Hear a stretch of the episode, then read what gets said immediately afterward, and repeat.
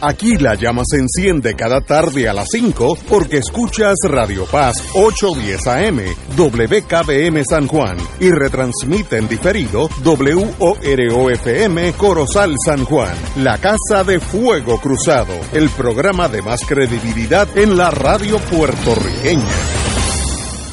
Esta emisora y sus anunciantes no se solidarizan necesariamente con las expresiones que escucharán en el siguiente programa. Son las 5 de la tarde, hora de escuchar Fuego Cruzado, el programa de más credibilidad en la radio puertorriqueña, en las voces de Ignacio Rivera y sus panelistas invitados con su discusión política dinámica e incisiva de los acontecimientos más importantes del momento. Fuego Cruzado comienza ahora.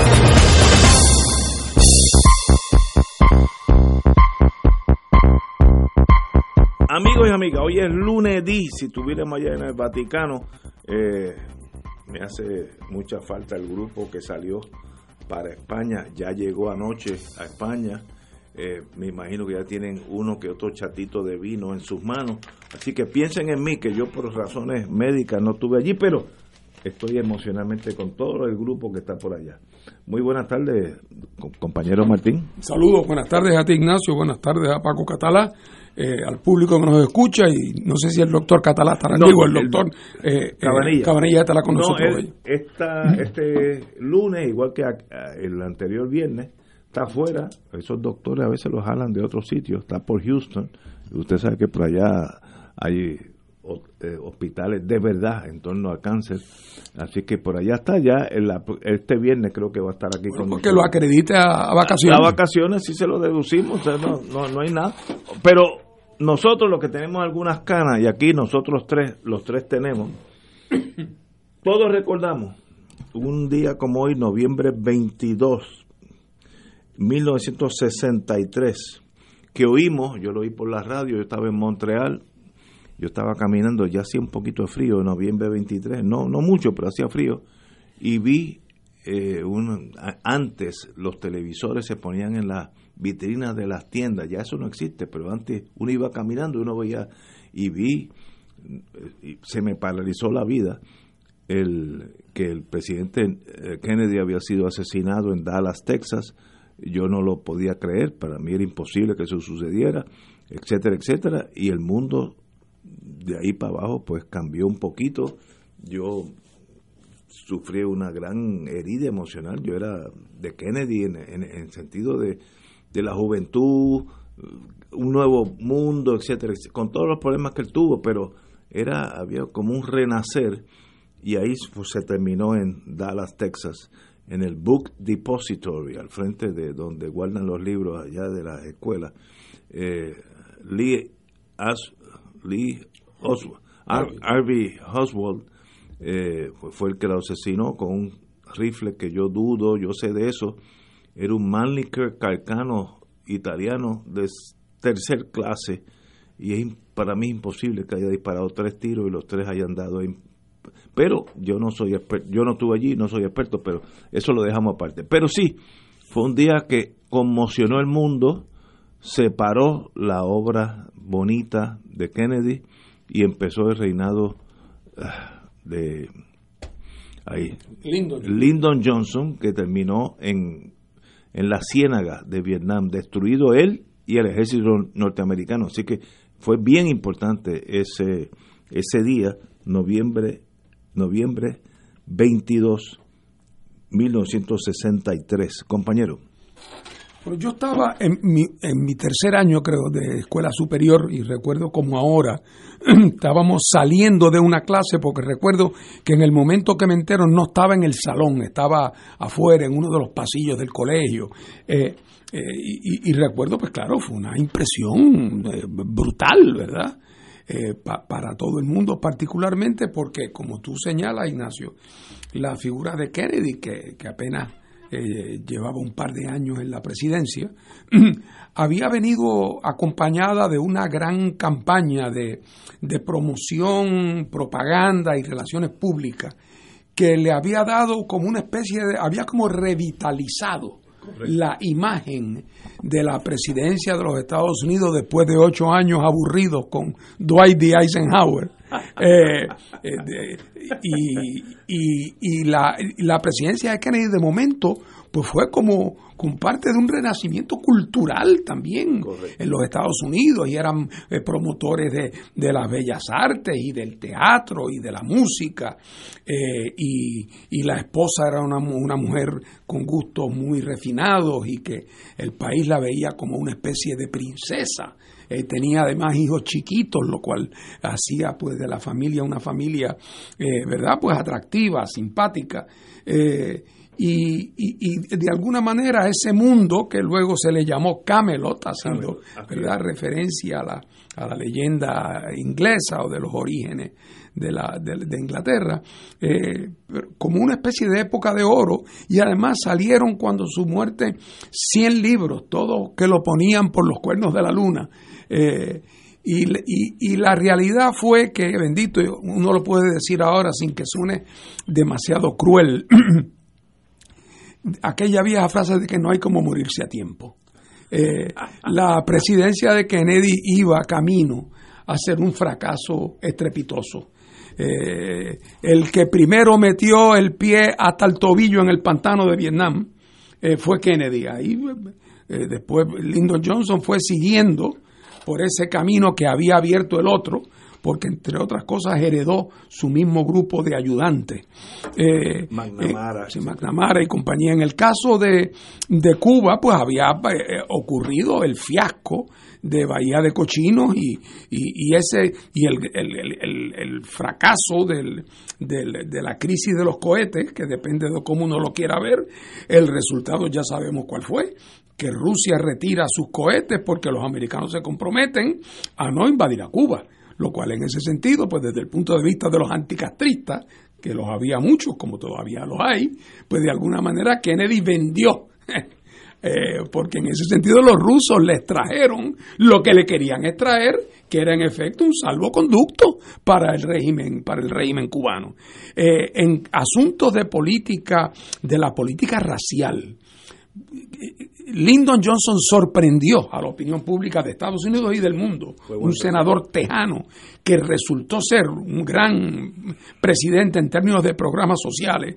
Y en el tema eh, eh, en el tema político fue el gran responsable de lograr la aprobación de la ley de derechos civiles de Estados Unidos, que con Kennedy no se hubiera aprobado. Eh, la, había una frialdad de Kennedy e incluso de su hermano Robert ya después fue cambiando después de la muerte de su hermano, pero antes una gran frialdad hacia incluso Martin Luther King, que era de los más moderados de los dirigentes de derechos civiles. Eh, así es que todo eso, su conservadurismo en términos del tema racial, su, su, su, su, fracaso en la política hacia América Latina, porque resultó después que la Alianza para el Progreso fue un gran fracaso, hasta en el caso de Puerto Rico, si lo queremos ver, aquí los populares de la época, y Muñoz particularmente, se llenaron de ilusión pensando que Kennedy iba a ser el que iba a abrir las puertas a una transformación del Estado Libre Asociado y aquello fue como el parto de los montes. Después que de Casablanca les, hicieron pensar que, Casablanca estaba de acuerdo y hubo un intercambio de cartas importantes entre Kennedy y Muñoz. A la hora de la hora, el gobierno de Puerto Rico se dio, se, se dio por, se enteró que Kennedy los había traicionado cuando el representante de Casablanca va a testificar a las vistas en el Congreso y testificó en contra del proyecto. Así es que eso provocó una desazón en el, en el caso del Partido Popular con el tema del estatus, del cual debo decir, mirando hacia atrás, que no, no se recuperó nunca en cuanto a eso. Eh, así es que eh, la valoración de la, de, la, de la figura de Kennedy como político, cada día que pasa es más severa se sigue recordando el elemento cultural que hablábamos, pero la valoración de su aporte político, primero es verdad, hay que decirlo en justicia, estuvo muy poco tiempo, eh, pero, pero iba por mal camino. Eh, y en ese sentido, Lyndon Johnson, que pudo haber sido un gran presidente, salvo por la locura de la guerra, pues también Vietnam se lo, se lo fue tragando. Hay un gran debate que existe y existirá sobre las circunstancias que rodean la muerte de Kennedy.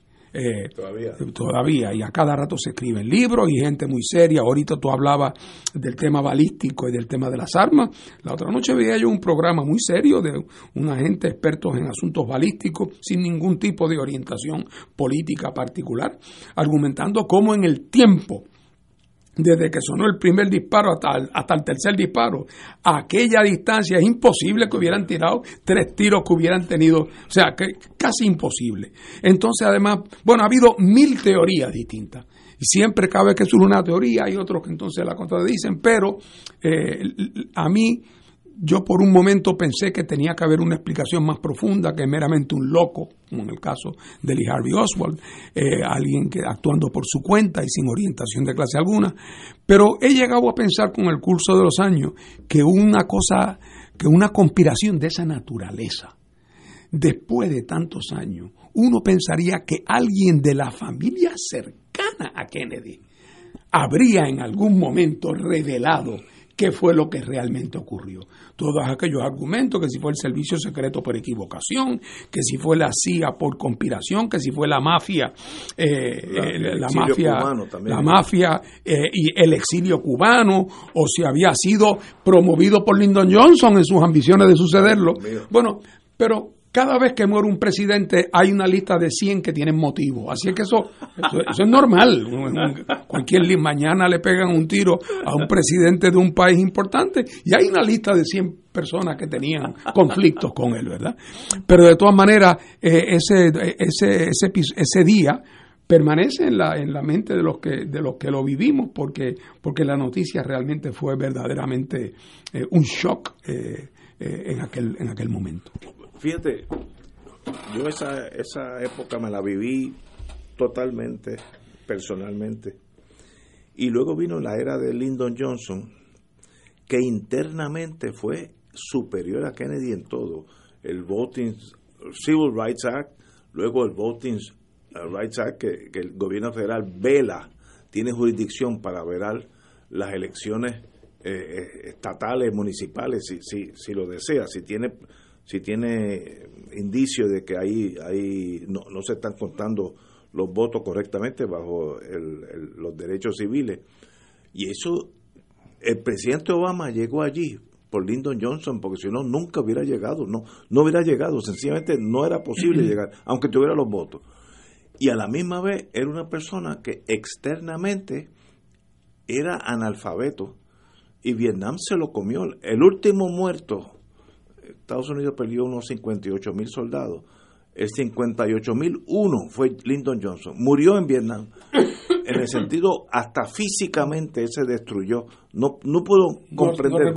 No, nunca pudo comprender lo que era una guerra de liberación en el sentido del tercer mundo.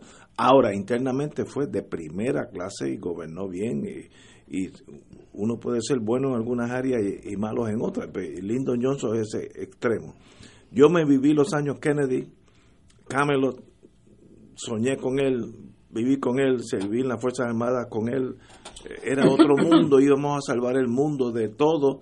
Y sencillamente un día como hoy, hace unos añitos, 1963, todo eso terminó. Compañero Catalá. Bueno, primero voy a hablar de dónde estaba y después de Kennedy Johnson. Porque todo el mundo recuerda eso. ¿Dónde yo estaba cuando mataron a Kennedy? Pues estaba en la Facultad de Estudios Generales como estudiante en el recinto de Río Piedras. Era rector Jaime Benítez. Entonces no había fórmula presupuestaria, pero Jaime Benítez efectivamente cabildeaba ante la legislatura el presupuesto para la Universidad de Puerto Rico. Hoy tampoco hay fórmula porque la liquidaron, pero ahora no hay quien cabildee efectivamente ante la legislatura ni ante la Junta para lograr el presupuesto de la Universidad de Puerto Rico. Así que eh, hemos ido en ese sentido de mal en peor. Eh, con relación a Kennedy y a Johnson, Kennedy despertó grandes expectativas, grandes esperanzas, pero como estaban diciendo ustedes, eh, probablemente muchas hubiesen fracasado, pero el, hecho es que no tuvo ni siquiera tiempo para articularlas eh, a cabalidad. A Johnson, al presidente Johnson, se le ha llamado el último novotratista, con aquel concepto de, Great Society, la gran sociedad, y toda una serie de programas eh, vinculados al Estado benefactor, ciertamente Johnson los amplió dramáticamente y creó muchísimos nuevos. Los espacios del, del Estado benefactor fueron realmente ampliados por la eh, administración del presidente eh, Johnson, como por ejemplo, damos por sentado ahora Medicare, Medicaid, todo eso nace de esa administración de Johnson. Pero todo eso quedó opacado por eh, la guerra de Vietnam. La guerra de Vietnam se tragó realmente a esa administración, que pudo haber sido probablemente una de las más de las mejor recordadas de eh, Estados Unidos, pero eso la manchó. Así que eh, mala suerte para Johnson. Yo, yo hoy estaba leyendo, como todos saben, me gusta el mundo de la guerra desde chiquito. Bueno, mi mamá me llamaba me llamaba MacArthur cuando yo tenía cuatro o cinco años. Ya, ya ustedes saben para dónde yo iba. Eh, y hoy leí, el, cuando uno se retira del, del Navy o de la Guardia Costanera, no recibe un magazincito, que en Vietnam Estados Unidos invirtió 21 mil patrol boat patrol boat eh, river PBR eran botecitos de 31 pies bien bien de poco calado que se metían por los canales y yo pensaba, si me hubieran dicho 2.000, pues creo que estarían exagerando. Hoy leí en el magazine que recibí ayer que fueron 21.000. Miren el costo de una guerra que en algo que es casi irrelevante, que era el patrullaje de la Marina y de la Guardia Costanera en los riachuelos y los mangles, donde no podía entrar el Navy por el calado, sino eso, eh, eso eran de fiberglass 21 mil. El costo debe haber sido... ¿cómo, ¿Cómo es posible haber metido tanto dinero y haber, y haber sido tan ignorante que no comprendimos que era un movimiento social que no lo paraba nadie? Hubieran tirado bombas de hidrógeno, hubieran perdido la guerra de todos modos. Y, y uno tiene que decir, eso digo, mirando para atrás es más fácil, pero Johnson no lo pudo entender y lo mató mató. ¿Te acuerdas cuando, él dijo, se enfrentó a la nación, dijo, no voy a correr, eh, no, no, no, no puedo. Cuando vino Ted, que cuando Westmoreland, el general West, le dijo que estábamos casi por ganar, fue que vino la debacle total y conquistaron hasta la embajada americana por unos dos o tres horas. Y, eso no, no, no pudo, pero a la misma vez... El Tet Offensive. Tet Offensive, que es el, el año nuevo eh, en el Oriente. 68. pero a la misma vez, como presidente nacional, fue excelente de derechos civiles. Así que muchas de las que le debemos hoy a los derechos civiles es de ese señor Lyndon Johnson que salió allí triste y muriéndose de pena por Vietnam. Así que a veces uno triunfa en unas áreas y, y no triunfa en otras. Tenemos que ir a una pausa. Ah, de paso, el compañero Cabanilla, doctor Cabanilla, está por Houston, Texas. Allá es, todos sabemos, el centro del examen de la ciencia del, del cáncer. Así que por algo lleva ya por allá unos días, pero el, el viernes estará aquí con nosotros. Esperemos que esté aquí para que nos diga qué está pasando. Vamos a una pausa y regresamos con el programa. Esto es Fuego Cruzado por Radio Paz 810 AM.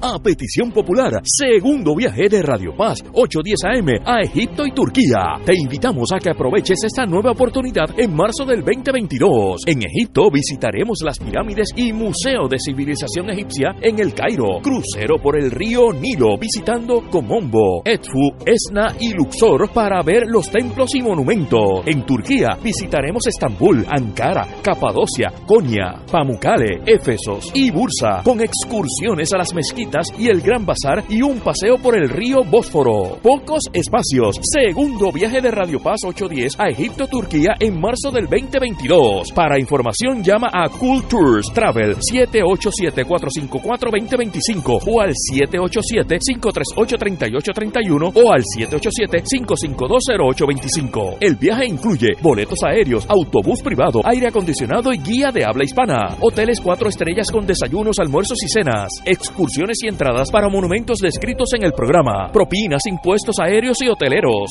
Segundo viaje Egipto y Turquía de Radio Paz. Para información llama a Cool Tours Travel 787-454-2025 o al 787-538-3831 o al 787-552-0825. Nos reservamos el derecho de admisión. Ciertas restricciones aplican. Cool Tour Travels, licencia 152AV90. Fuego Cruzado está contigo en todo Puerto Rico.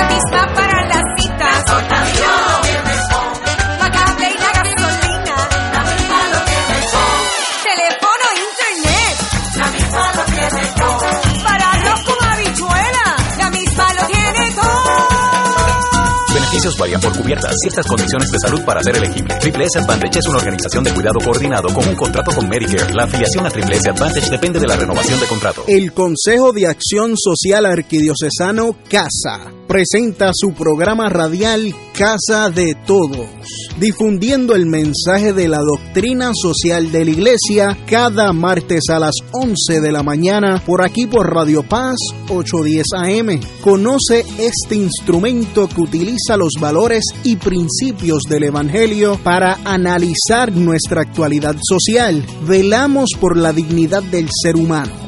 Casa de Todos, martes a las 11 de la mañana, por aquí, por Radio Paz 810 AM.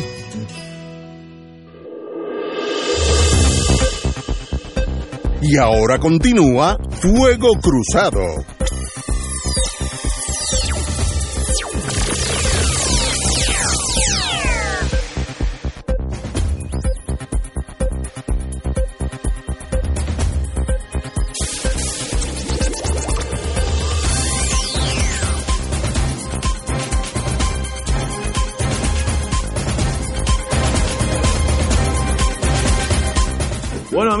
Como diría uno de los profesores de este programa, José Arsenio Torres, vamos a aterrizar ahora en Isla Verde para hablar de Puerto Rico.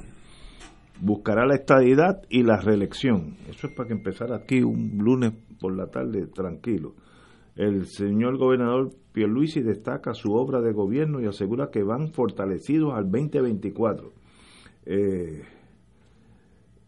hubo una convención del Partido Nuevo en Río Grande, hubo tres bailes, eh, reuniones, talleres, uno que otro, be- bebida, eh, Cuba Libre, etc. eso me lo estoy inventando yo, eh, y la aprobación de un nuevo reglamento y el compromiso renovado por, de su presidente, el señor gobernador, de que estará enfocado en buscar la estadidad para Puerto Rico y revalidar como gobernador en las próximas elecciones. Eh, Pierluisi repitió en innumerables ocasiones que el partido está fortalecido y unido y que su administración ha recobrado la confianza de las autoridades federales, en eso yo estoy de acuerdo con él, que han comenzado a eliminar trabas y burocracia a la hora de desembolsar los fondos para la recuperación. Y entonces enfocó en la recuperación que se avecina, ya que bajo su nu- nuevo gobierno, el gobierno federal se hace mucho más fácil enviar fondos a Puerto Rico, etcétera, etcétera. Obviamente su mensaje es, el partido está unido, somos uno y el progreso se avecina. ¿Así ganará las elecciones? Eso es una pregunta que la veremos en dos años y pico. Compañero Martín. Bueno, aquí unos, la retórica, ¿verdad? El papel aguanta lo que le pongan. Eh, yo escucho o leo las declaraciones del gobernador a que tú haces referencia y hay y, hay y dos cosas que me llaman la atención, ¿verdad? No puede ser de otra manera. Número uno es el planteamiento de lo bien que están las cosas eh, y- y lo, lo bien que va su obra de gobierno. Y con toda franqueza, yo no puedo pensar, quizás me equivoco y estoy siendo injusto, en una sola iniciativa gubernamental del gobierno de Pierluisi eh, que uno pueda identificar como que esto es algo que ha empezado a hacer el gobierno de Pierluisi. Ningún anuncio de ninguna política pública nueva en ningún área fundamental. Eh, ningún programa nuevo, ninguna idea que ni de lejos pueda parecer original o innovadora, ningún eh, ninguna posición política, por ejemplo, como decir, eh, pues yo eh, en Puerto Rico la tasa de pobreza en el país es de 43% de la población bajo el nivel de, pobreza y yo voy a hacer las siguientes cosas y como consecuencia de eso espero poder bajar esa tasa en 10 puntos en los próximos tres años. ¿Qué sé yo? Eh, o pienso que en los próximos años, en, las pruebas de aprovechamiento de los estudiantes de las escuelas de Puerto Rico, estamos buscando tener un aumento de tanto. O espero poder conseguir a través de tal y más cual programa que me estoy inventando o que voy a desarrollar, incrementar el número de viviendas en Puerto Rico por tanto, qué sé yo, lo que sea. No he escuchado siquiera, olvídese de que haga lo que promete. Es que ni siquiera promete.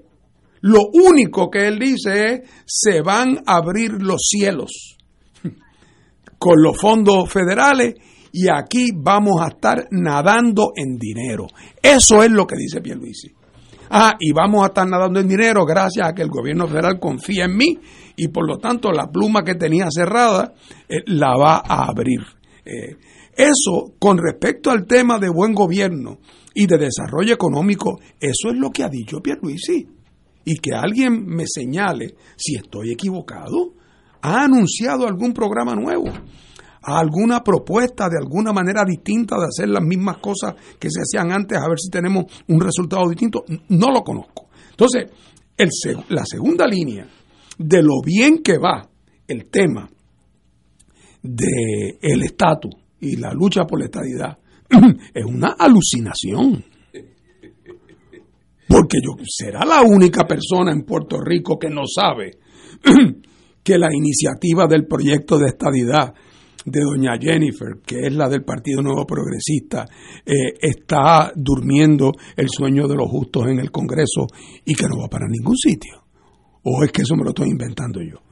Eh, yo, yo, me entero de eso no solamente porque creo que era previsible, sino porque eso ha sido lo que han dicho con su boca de comer los dirigentes congresionales, tanto republicanos como demócratas.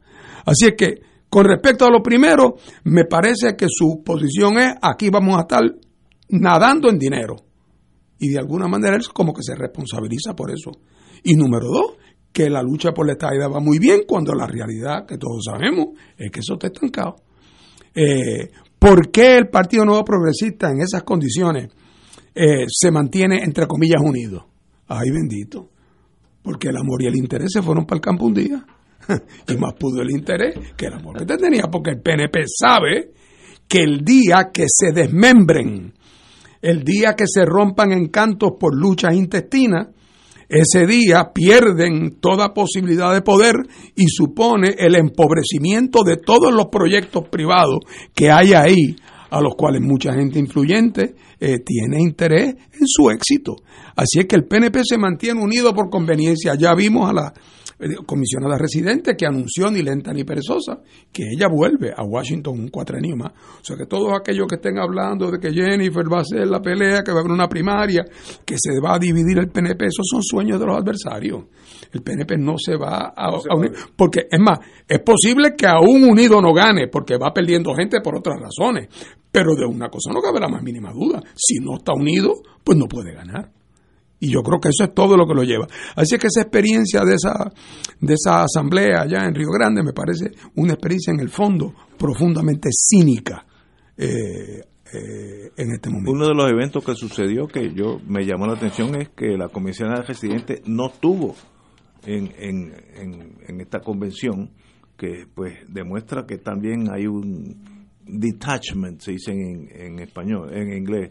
Este, Distanciamiento. un distanciamiento político, aunque estén, como tú dices, estén unidos, pero separaditos, por si acaso.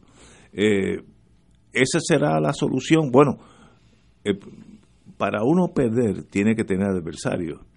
Hay adversarios en Puerto Rico en este momento hacia el PNP. Yo eh, lo dudo en este, en este momento. De aquí a dos años uno no sabe. Bueno, pero espérate. Para darte un ejemplo, Victoria Ciudadana, el, el Movimiento Dignidad y el PIB juntos sacaron más votos que el PNP en las elecciones pasadas. ¿no? Otra cosa es si, se- si esos planetas se pueden alinear o no, pero en términos de, arit- de aritmética política, Eh, no cabe duda de que el PNP está en el momento más bajo desde su fundación, e idem el Partido Popular. bueno, el PNP con Rosselló padre sacó casi 50 por allá. Llegó a sacar 51. 51 y ahora está en 32, 33. ¿no? Eh, que obviamente los números, la matemática es una ciencia exacta. Tenemos que ir a una pausa y regresamos con el doctor Catalá. Fuego Cruzado está contigo en todo Puerto Rico.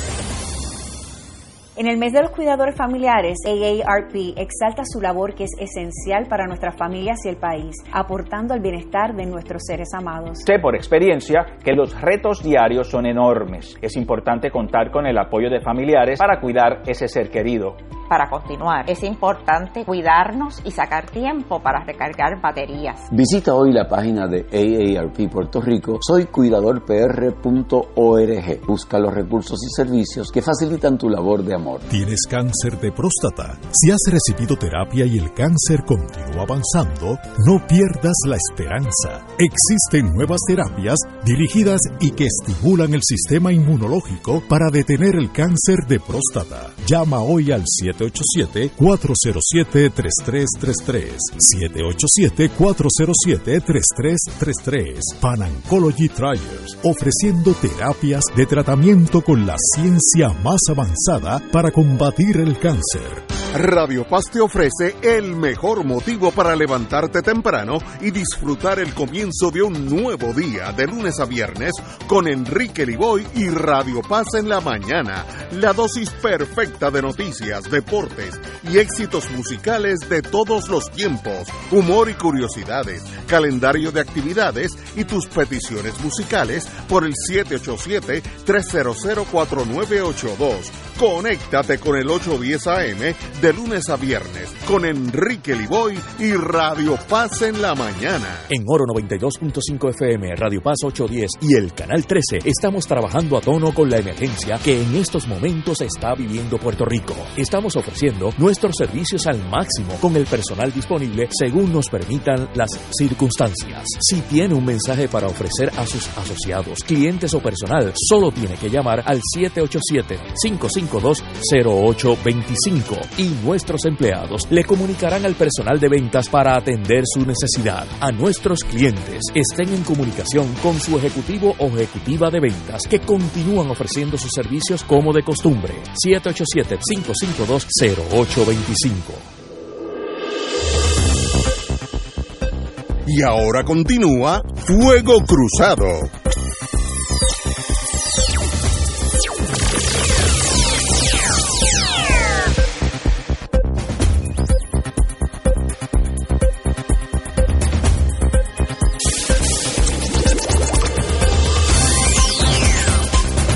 Amigos, el doctor Catalá, Pierluisi se lanza de lleno para el 2024, according to hoy, en el Nuevo Día, página 8.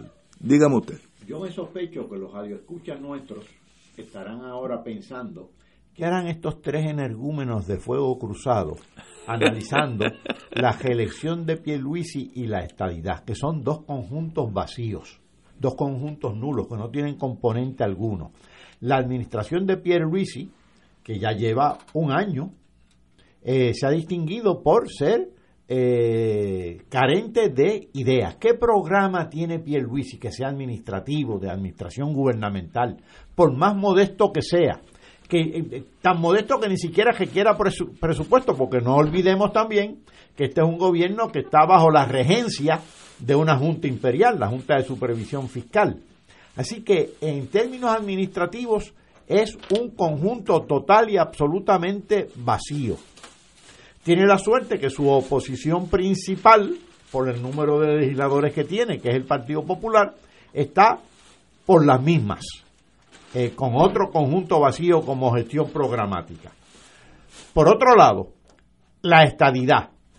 Le han dado las vueltas a la noria y dale vueltas a la noria a la estadidad y cada vez la, la estadidad luce más desgastada.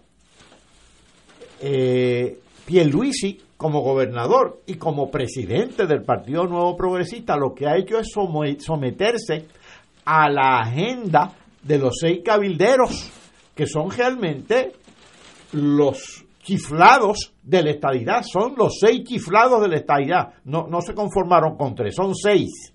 Y realmente por ese, por ese camino, eh, la estadidad para Puerto Rico está en la estratosfera. Cada vez, cada vez se desacredita más el Partido Nuevo Progresista y quien apoye eso, ese, ese estilo de eh, tratar de conquistar la estadidad. Así que realmente eh, lo único que sobresalió en esta convención, y esto sí que es preocupante, porque ya que están midiendo el apoyo de los candidatos, en el caso de Jennifer y en el caso de, de, de Pierluisi lo hicieron, a, en función de qué dinero han recaudado, cuánto dinero han recaudado. Es decir, los inversionistas políticos sí se mueven. Y en, esta, en la reseña de prensa de la convención, pues sale a relucir lo que ha recaudado uno y lo que ha recaudado otro, que es muy al estilo norteamericano. Es decir, no cuentan los votos, cuentan los pesos. Y así, pues esto cada vez se oscurece más. Yo creo, eh, le, hago la pregunta a ustedes dos, que el arma principal de Pierluisi, vamos a dejar la estadidad para un segundo plano, es la obra actual en los próximos dos, tres años que vienen las elecciones, con el dinero de, que está llegando a Puerto Rico finalmente, después de una dilación inaceptable, pero que está llegando. Y esa es su arma, esa es su espada grande. Y con eso, si yo le mejoro la vida a los puertorriqueños, tengo una buena posibilidad de triunfar. ¿Qué tú crees? No, yo creo que ese es su cálculo. Oye, por cierto, cálculo que, que históricamente eh, ha, sido cierto en muchas ocasiones porque en, la vida política como, como, en la vida en general, las cosas dependen de la expectativa. Eh, si tu expectativa es muy alta y tú, tienes, y tú demandas, exiges de alguien que te va a prestar un servicio, exiges que sea de primera calidad, que esté muy bien hecho, que sea de detalle, que y hay otra gente que puede llegar a alguien y arregla el aire acondicionado y después lo deja todo sucio y allí dejó las piezas y el cemento lo tiró por allá. Pero tú estás muy contento porque a ti lo que te interesaba es que arreglaran el aire. Pero hay una gente que están furiosa que jamás volverían a contratar a ese mismo, eh, a ese mismo empleado. Y entonces el electorado puertorriqueño, por mucho tiempo, dio muestras de que se conformaba con poco. Eh, y de que veía desastres, pero estos son de los míos, o porque yo soy estadista, o porque después de todo, porque la parcela que Muñoz le dio a mi abuelo, y que entonces, aunque las expectativas iban bajando, no había rebelión. Eh, ya vimos en las elecciones pasadas y desde el verano del 19 síntomas, las elecciones pasadas, síntomas claros de que hay una gente que ya no está dispuesta a aceptar la chapucería y manifiestan su, su desencanto, su disgusto, eh, su, su, rebeldía, su furia, la manifiestan electoralmente. A esos, Pierluisi no los va a convencer embreando la carretera. Eh, pero habrá otros que sí. Eh, y yo creo que él anda buscando ese electorado más tradicional que se conforma con relativamente poco, que su principal preocupación es una percepción, eh, eh, es, una, es una sensación de inseguridad personal muy grande y que pueden ver en la continuidad una virtud en sí misma. Eh, y, y yo creo que esa es su apuesta. Pero además, como tú implicaste o dijiste en una de tus intervenciones, el cuando tú, tú vas a boxear y tu contrincante tradicional, el que te ha dado más problemas tradicionalmente, tú lo miras y está peor que tú. Porque además entonces está dividido en pedazos Sí, sí, sí. Y, y además su proyecto histórico está agotado. eh, y además tu proyecto de estadidad podrá encontrar dificultades, pero la estadidad existe. Mientras que el otro proyecto, el de mejorar el ELA, no solamente que está agotado, Que no- es que no existe, eso ya, ya no es un proyecto político viable de cara al futuro.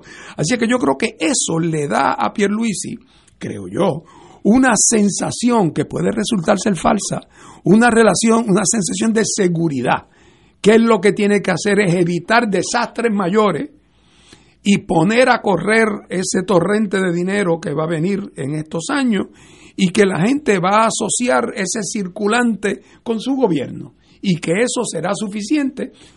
Pues, después de todo él dirá, si las pasadas las gané, aunque fue por un pelito, sin el chorro de dinero y con un Partido Popular más o menos unido, cuando vengan las próximas, y a mí se me identifique como el hombre de la carretera y el Partido Popular esté peor de lo que tuvo en las pasadas, pues no será, no será un gran triunfo para, eh, para los libros de Guinness, pero, pero me quedo en Fortaleza. Es- yo creo que ese es el plan. Yo, yo creo que esa es la apuesta, pero se tiene que cuidar de una cosa, que conjuntamente con el influjo de fondos federales llegan los cazadores de gente, es decir, los ladrones. No, no olvidemos, Uno que otro pillito. está después de. María, el lío de los almacenes, el lío de camiones perdidos, y esos fueron los líos pequeños. No olvidemos los intentos de Whitefish. Es decir, no se trata de jateros que están por ahí, se trata de entidades corporativas expresamente organizadas para aprovecharse de las crisis. En ríos revueltos ganancias de, de pescadores y, y estos fondos federales que están llegando de emergencia son precisamente para resolver crisis, no son fondos recurrentes. Y no me parece que Pierluisi esté montando el andamiaje adecuado para eh, desenvolverse bien con ese influjo de fondos federales. Sí, yo creo que Paco lo que está diciendo, y, y- lo digo para, para subrayarlo, es que cuando tú te vas a gastar 10 mil millones de dólares en rehacer el sistema eléctrico de Puerto Rico y su capacidad generatriz, eso puede resultar, en teoría, desde un éxito por el cual el país te estará agradecido hasta un saqueo o una percepción de saqueo y pillaje y favoritismo y, de- y- y desperdicio y que haga que la población se rebele contra ti. Así es que eh, es una es una navaja de dos filos es. ese esa disponibilidad de abundancia eh, que, que- que va a tener eh, asequible el, el gobierno. Pero usando mi simpleza de boxeo, en un momento dado yo era peso completo, pesaba sobre 200 libras, ya estoy un poquito por debajo. Si yo ahora me invento retar al peso completo de Estados Unidos y lo que sube allí es un mo- mofolongo, pues yo gano. Que si llega a subir un adversario, el primer puño se acaba la pelea el Partido Popular es adversario del Partido Nuevo. Yo, yo creo que ya llegó a un final que cualquiera que corra contra el Partido Popular, Victoria Ciudadana, el mismo PIB, lo, es un re- retador porque está muerto. Eh, ¿Y qué uno hace? Eso pienso yo, eh, Ignacio, yo pienso que en las próximas elecciones el gran retador eh, al- a, la continuación del PNP en el poder no va a ser el Partido Popular. Ese, ese Eh, mi, va a ser otra fuerza política, eh, eh, combinación, entendido, acuerdo. O, sea, eh, ¿por qué? Porque la aritmética está ahí. Y si la aritmética está ahí, es irresistible, porque si la aritmética fuera, Sí. los dos tuyos, los dos de Paco, los dos míos son seis, aún con el 32 de aquel no vamos para ningún sitio. Pero si, si tú tienes el 12 y Paco tiene 12 y yo tengo 12, Sí, sí, tenemos 36 y aquel tiene 32, Sí. tenemos un incentivo. Pueden ganar. No quiere decir que la ejecución sea tan sencilla como la aritmética, pero hay espacio político, eh, porque además yo creo que del Partido Popular, del cual se empezó a ir gente en bandadas, eso se puede acelerar. Yo, yo lo veo así, yo, yo, yo veo el Partido Popular sin, sin ánimo, sin... esprit de corps, ya, ya no tiene la fuerza de un partido. Cuando era chiquitito, el, el Partido Popular, la- la- cuando venían elecciones era por cuánto ganaba, no, no, no, no había más que analizar, ya no. ¿Ese partido puede rehabilitarse? Yo creo que no, eh, pero puedo estar equivocado, ¿no? Pero fíjate, eh, eh, es increíble lo que le pasó a los dos partidos. Esos dos partidos en las elecciones llegaron a sacar entre los dos el 95% de los votos En, en, en elecciones pasadas. Ahora, entre los dos sacaron el 63%, 30 y pico uno y 30 y pico otro. Y el otro 30 y pico, pues el PIB, eh, Victoria Ciudadana y Proyecto Dignidad. Es, realmente han colapsado ambos. Y me parece, fíjate tú, dicen que el bofe ahoga. Con esta, con este aluvión de fondos federales, si los usan mal, los van a usar mal los dos. Es decir, el agua es vital, se necesita, pero mucha agua ahoga y se está ahogando el PNP y el Partido Popular en el mismo charco.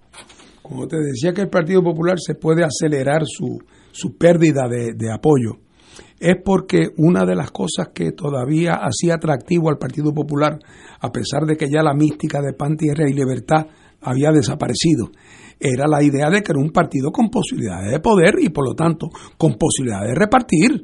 Eh, y por lo tanto había un incentivo para estar cerca, era el partido de la alternancia. Pero de momento, cuando se te percibe como que es posible que ya ni eso pueda llegar a ser, pues entonces muchos de los que estaban ahí, pensando que había un beneficio práctico y utilitario, ya no lo, no lo encuentran. Y puede ser que acabe ocurriendo al Partido Popular lo que se le atribuye a un personaje de una de las novelas de Hemingway, que le pregunta, que se había ido a la quiebra y alguien le pregunta, How did you go bankrupt? Y él contesta, slowly at first, then very quickly. Oye, y, y Eso se aplica a este caso.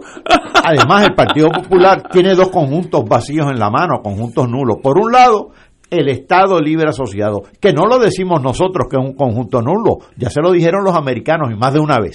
Y por otro lado, ¿qué programa social tiene el Partido Popular? ¿Qué programa político, social, económico tiene el Partido Popular? Pues nulo también, ninguno, absolutamente ninguno. Años, ahora, yo sé lo que va a hacer, lo que yo haría si fuera Pierluisi. El progreso soy yo, aquí está el dinero, vamos a hacer ahora, vamos a tapar los boquetes en la carretera, lo cual con eso nada más me gana mi voto, porque yo yo, yo he perdido cuatro gomas, dos en mi carro y dos en el carro de mi esposa, hoy, hoy, no ayer, el de mi esposa fue hoy, por caer en boquetes. Pues Pierluisi que recoja esas gomas, que no las está recogiendo. Ay, entonces además de eso no me la recoge. Pero eso, esa es su ficha. Olvídate si, lo fe- si será un estado federado, porque Wisconsin votó a, votó a favor mío o no. Eso es secundario. Es yo tengo el dinero de FEMA y todas esas agencias federales que van a mandar el dinero y lo voy a, lo tengo que poner a funcionar de aquí a- al, al, al- al 2000, a principios del 2024. Y esa es mi ficha. Y es una ficha buena, no, no, no es cáscara de coco. Ah, que las otras, las otras fuerzas, si se unieran en una misma dirección, sería un reto. Sí, sería un reto. Ahora, ¿eso sucederá? Pues eso lo veremos. Vamos a una pausa, amigos. Fuego Cruzado está contigo en todo Puerto Rico.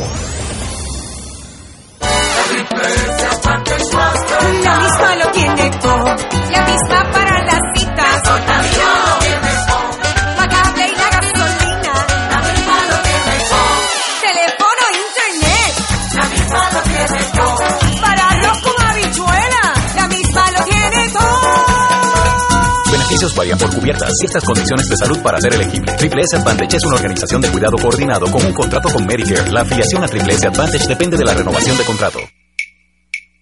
De todo un poco, con Manolo Almeida, el más ameno en tus mañanas por Radio Paz 810 AM. De martes a viernes a las 9 de la mañana. Notas positivas, salud, ambiente, negocios y entretenimiento.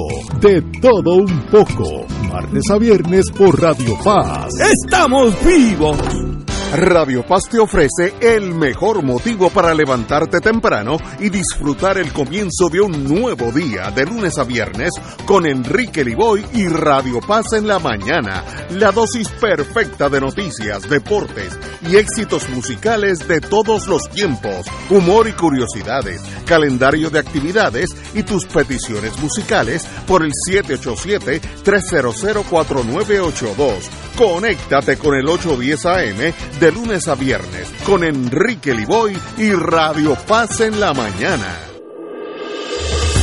Fuego Cruzado, el programa de más credibilidad en la radio puertorriqueña, es ahora la tribuna abierta de análisis noticioso, con diversas perspectivas que exploran el trasfondo de lo que acontece a diario y cómo nos afecta. Escucha Ignacio Rivera y sus panelistas invitados de lunes a viernes en Fuego Cruzado en transmisión diferida a las 10 de la noche por Oro 92.5 FM.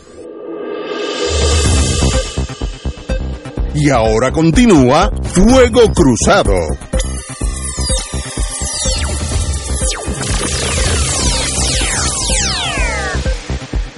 Continuamos con el PNP. Estará presente en la mesa de diálogo, aunque no creen que el mecanismo creado por el Senado para atender el estatus nombran a Tomás Rivera Chat para que represente la estadidad.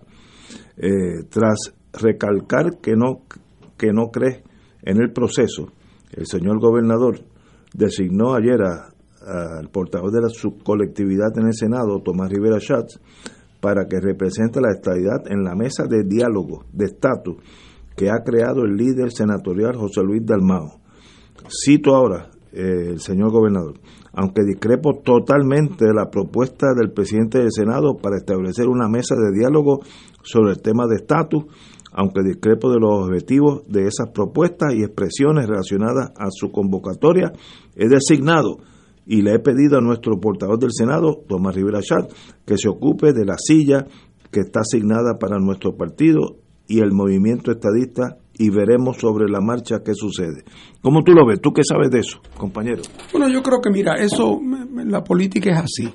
Eh, Ignacio anuncia una iniciativa, yo no simpatizo con ella, incluso puedo pensar que la propuesta de Ignacio es una propuesta que Ignacio lo hace para distraer la atención de la crisis por la cual él está pasando, porque quiere aparecer como que se preocupa por el tema del estatus cuando realmente no se preocupa nada.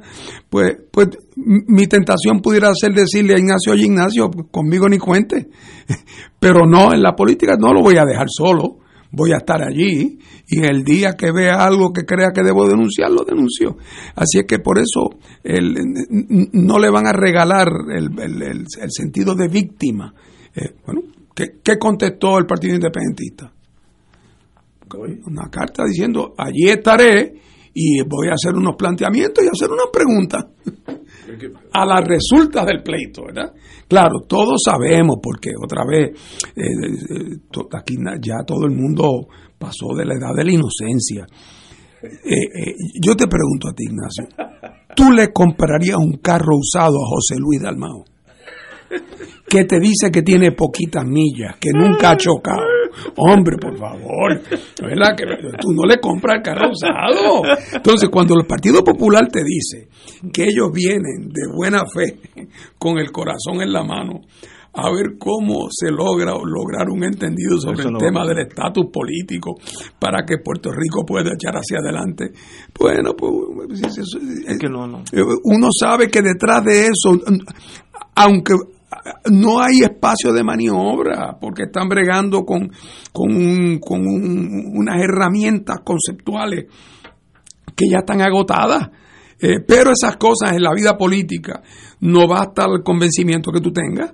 Tú tienes que desempeñarte de tal manera que las debilidades de la posición de Ignacio queden expuestas ante, el, ante los ojos del país para que no sea porque yo le digo que Ignacio no tiene idea. Yo quiero que el país se dé cuenta que Ignacio no tiene idea. Y por lo tanto lo tengo que poner en posición donde tiene que desempeñarse. Así es que eh, esto es un... Partido Popular, eh, el, el mismo día que, que José Luis Dalmao, presidente del Senado, anuncia que va a hacer esta cosa para buscar un consenso sobre el estatus, el día antes está Tito Sí, dice que... Su fraterno Tatito el día anterior ha dicho que el tema del estatus no se puede mencionar hasta el cuatrenio que viene. Entonces, pues firme una carta, eh, José Luis Dalmao, que no, po- no sabe uno cuando la lee si la escribe como presidente del Partido Popular o como presidente del Senado. Pero porque no dice presidente del Partido Popular. No, ¿Por qué? Bueno, pues quizás porque no tiene ni siquiera el consentimiento de toda su gente. Es buscando oxígeno en un momento y también, ojo, buscando una peleita con el PNP. Artificial. ¿Por qué? Porque estuvieron cogidos de mano en el clinche que hablábamos el otro día, en el clinche con el PNP con la ley 53. ¿Ah? Es a- agarrado de mano con la Junta de Control Fiscal, con el PNP, en el gobernador eh, Tatito Hernández, José Luis Dalmao, todos juntos con la Junta. Entonces ahora, para que eso se despeje un poco en la mente del país, le viene bien una peleita con Tomás Rivera Schatz. Eh, pero tengo la impresión de que esto es mucho ruido y pocas nueces, pero el tiempo dirá y el país sabrá muy pronto. Y, y uno aprende en inteligencia que nadie es loco y todo el mundo hace las cosas según su conveniencia. El Partido Popular de verdad quiere sentarse en una mesa, eh, dialogar algo que ellos no pueden absorber, porque el, el- más débil de todos los estatus es el Partido Popular. Entonces, ¿cómo ellos van a empezar algo donde ellos son los más débiles? Bueno, porque mira, Ignacio, eh, si, si ellos quieren poder decir, ah, cuando dicen que nosotros somos inmovilistas, yo los invité a que vinieran a hablar del tema, ellos no vinieron. Pues, eh, hay algo de juego de niño en eso, ¿verdad? Eh, todo el mundo se da cuenta menos ellos, pero eso es parte, eso es parte del, del proceso. Pero otra vez, ahora digo yo, el tiempo dirá. Eh, yo no sé si de momento la semana que viene nos sorprendemos y, y- y- y viene eh, José Luis Dalmao y ha sufrido el Partido Popular una transformación eh, como, ¿verdad? Una especie de epifanía eh, y de momento, así es que ya veremos. Eh, ahí hay en Estados Unidos un proyecto radicado por Nidia Velázquez, que es un buen proyecto, eh, pero, y ellos dijeron que iban y que a contestar, nunca han contestado. Se pasan insistiendo que es que hay que incluir a Lela, porque eso lo dice el Departamento de Justicia Federal en una confusión conceptual muy grande. Así que lo bueno de esto es que el tiempo dirá si hay algo detrás de esa eh, oferta o si es meramente una especie de maniobra desesperada para captar un poco de atención, para, para estar en la noticia, para aparecer en conflicto eh, con, con los PNP y para dar la impresión de que el tema del estatus les interesa. Yo, yo creo que eso. como- Compañero. Bueno, Ignacio, a una invitación a dialogar es difícil jeus- eh, eh, ¿no? Porque eh, es hasta tener malos modales. Así que si es una mesa de diálogo, pues se, se, se, se reúnen, todos, de hecho creo que todos aceptaron, ¿no? Y, y conversarán. Eh, si eso va a ser productivo o no, yo tengo mis serias dudas. Yo apostaría de, de 10, apostaría 9 que no, que no, que no va a ser productivo. Pero, como decía José Ortega y Gasset, yo soy yo y mis circunstancias. Las circunstancias en Puerto Rico pueden cambiar y las circunstancias en Estados Unidos pueden cambiar y la dinámica de ese diálogo puede tomar un norte que ahora mismo no podemos anticipar. Así que siempre hay una posibilidad, siempre la hay. Ojalá la, ojalá la haya, este, para bien de Puerto Rico realmente. Pero eh, es cuesta arriba, muy cuesta arriba. yo lo veo como nada, fog, the fog of war, la neblina de la guerra. Pues esto es una neblinita, porque no es neblina sólida, como dijo McNamara. Es sencillamente jugar a la política y ver, por lo menos estamos en la prensa, etcétera. Eh, y, y llamé un diálogo, como dice Martín, llamé un diálogo. Si ustedes no vienen, el problema es suyo. Yo estaba aquí, ese tipo de cosas. Pero en sustancia, nada, un vacío. Vamos a una pausa, amigos, y regresamos con Fuego Cruzado. Fuego Cruzado está contigo en todo Puerto Rico. Aquí la llama se enciende cada tarde a las 5 porque escuchas Radio Paz 810 AM, WKBM San Juan y retransmite en diferido WOROFM Corozal San Juan, la Casa de Fuego Cruzado, el programa de más credibilidad en la radio puertorriqueña.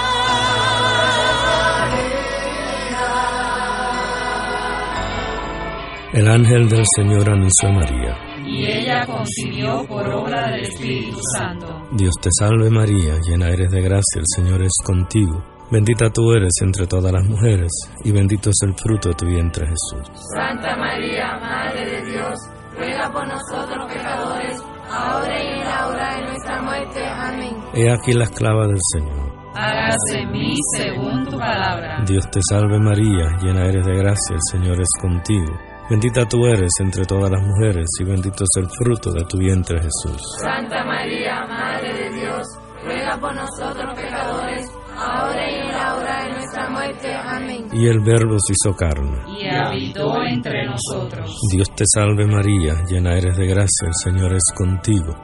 Bendita tú eres entre todas las mujeres, y bendito es el fruto de tu vientre Jesús. Santa María, Madre de Dios, ruega por nosotros Ruega por nosotros, Santa Madre de Dios. Para que seamos dignos de alcanzar las promesas de nuestro Señor Jesucristo. Oremos. Derrama, Señor, tu gracia sobre nosotros, que por el anuncio del ángel hemos conocido la encarnación de tu Hijo, para que lleguemos por su pasión y su cruz a la gloria de la resurrección, por Jesucristo nuestro Señor. Amén. Gloria al Padre, al Hijo y al Espíritu Santo. Como era en un principio, ahora y siempre, por los siglos de los siglos. Amén. Despierta con la gracia de Dios iluminando el sendero y responde al llamado de congregarnos en su nombre cuando el sol despunta en el Santuario Nacional de Nuestra Señora, Madre de la Divina Providencia, tempranito en la mañana, el sábado 4 de diciembre, 5 y 30 de la madrugada para otra misa de madrugadores, la celebración eucarística que se ha convertido en tradición y fuente de bendiciones para la familia católica. Por motivo de la pandemia, se practicará el distanciamiento físico recomendado y el uso obligatorio de mascarillas. Se llevarán a cabo confesiones previo a la Santa Misa. Participa en este encuentro mensual y comienza el fin de semana en paz y renovado, asistiendo o escuchando la transmisión en directo. Misa de madrugadores por Radio Paz 810 AM o Radio Paz 810.com y Oro 92.5 o Radio Oro FM.com. Info santuario de la providencia.org 787-646-9448. Y ahora continúa Fuego Cruzado.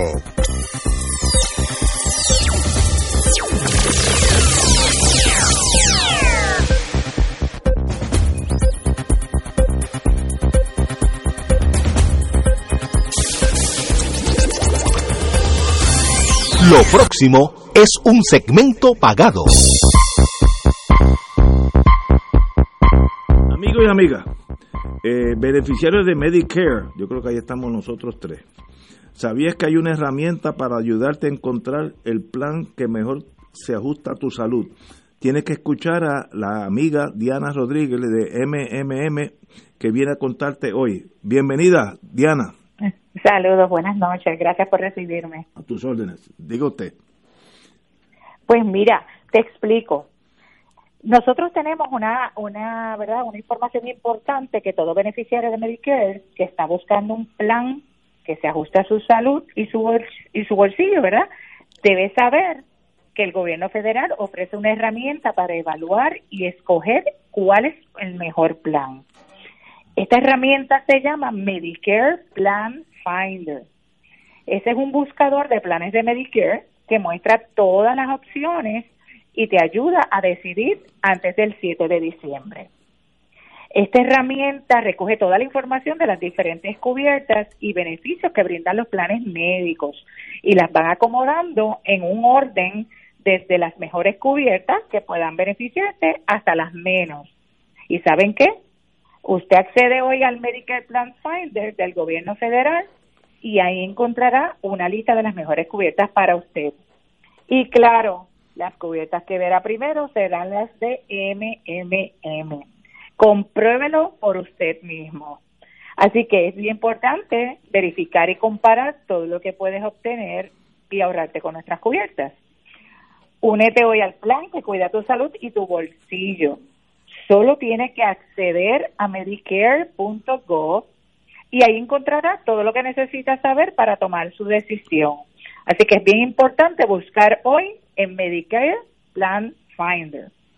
Y solo para darles una idea de todo lo que puedan encontrar en beneficios exclusivos como afiliados, comenzando el primero de enero del 2022, va a tener completamente nuevo con la FlexiCard, su tarjeta de débito, ayudar a pagar más. Esto significa comprar alimentos preparados, alimentos y provisiones en el supermercado y gasolina y en el 2022 podrá comprar artículos de ferretería para el cuidado de las mascotas, artículos o herramientas de jardinería. Así que, y que es importante mencionar que lo que no use en el mes no lo va a perder. Se pasa al siguiente mes. Así que está bien conveniente. Adicional, como te sea tu puerta, recibirá los artículos y medicamentos de over the counter a la puerta de su casa. Bien fácil.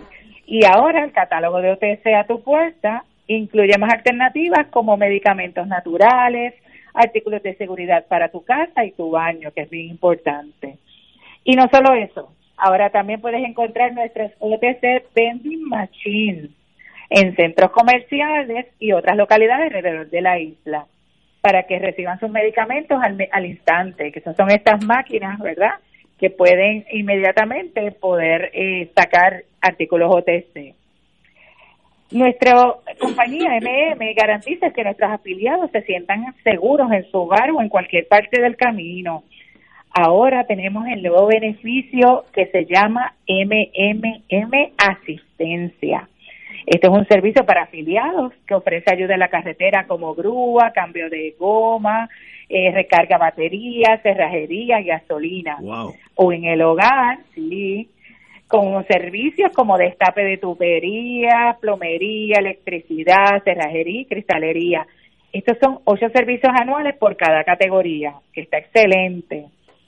Así que MMM recibe de parte nuestro esto y mucho más. Es importante recordar llamar hoy y con gusto uno de nuestros representantes contestará tus preguntas. Así que hay que decir, tu plan hace esto porque MM sí. Ya lo han escuchado amigos y amigas. Recuerden que MMM te da más para cuidar tu salud. Comunícate con tu representante de MMM para más información. 1 833 1 833 647 1-833-647-955, libre de cargo, lunes a domingo de 8 a 8 literalmente. Eh, Exactamente. Quiero indicar que eh, es la primera vez que oigo que uno puede, uno ciudadano puede accesar al Medicare Plan Finder bajo Medicare y ahí pues lo orientan a uno el gobierno el mismo gobierno federal en torno a las posibilidades de, de, planes que tiene eh, disponibles, entre ellos una de las mejores que es eh, MM en los Estados Unidos. Sí, y que es importante mencionar que los ponen en orden, los colocan en orden, de, cuáles son las mejores alternativas. Y ahí está MMM. Eso es bien importante. Pues Diana Rodríguez, un privilegio tenerte aquí con nosotros. Igual. Y voy a hacer recalcar esto, Medicare Plan Finder eh, si usted va a medicare.gov, Medicare, Medicare Plan Finder, ahí va a ver las alternativas y cómo ellos, el mismo gobierno federal, pone a MM por encima de, de todas que los que están en Puerto Rico. Privilegio, compañera. Privilegio. Igual, buenas noches. Señores, continuamos con Fuego Cruzado.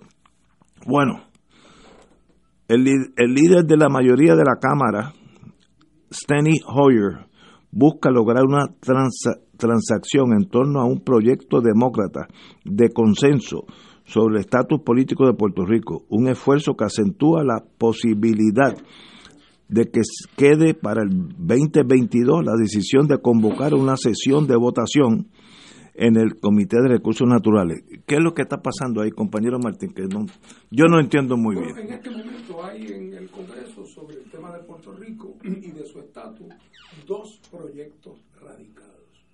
Uno es el que llamamos aquí el proyecto de Jennifer González, que es de ella y del congresista Darren Soto, y otro que es el, el radicado por Nidia Velázquez. El de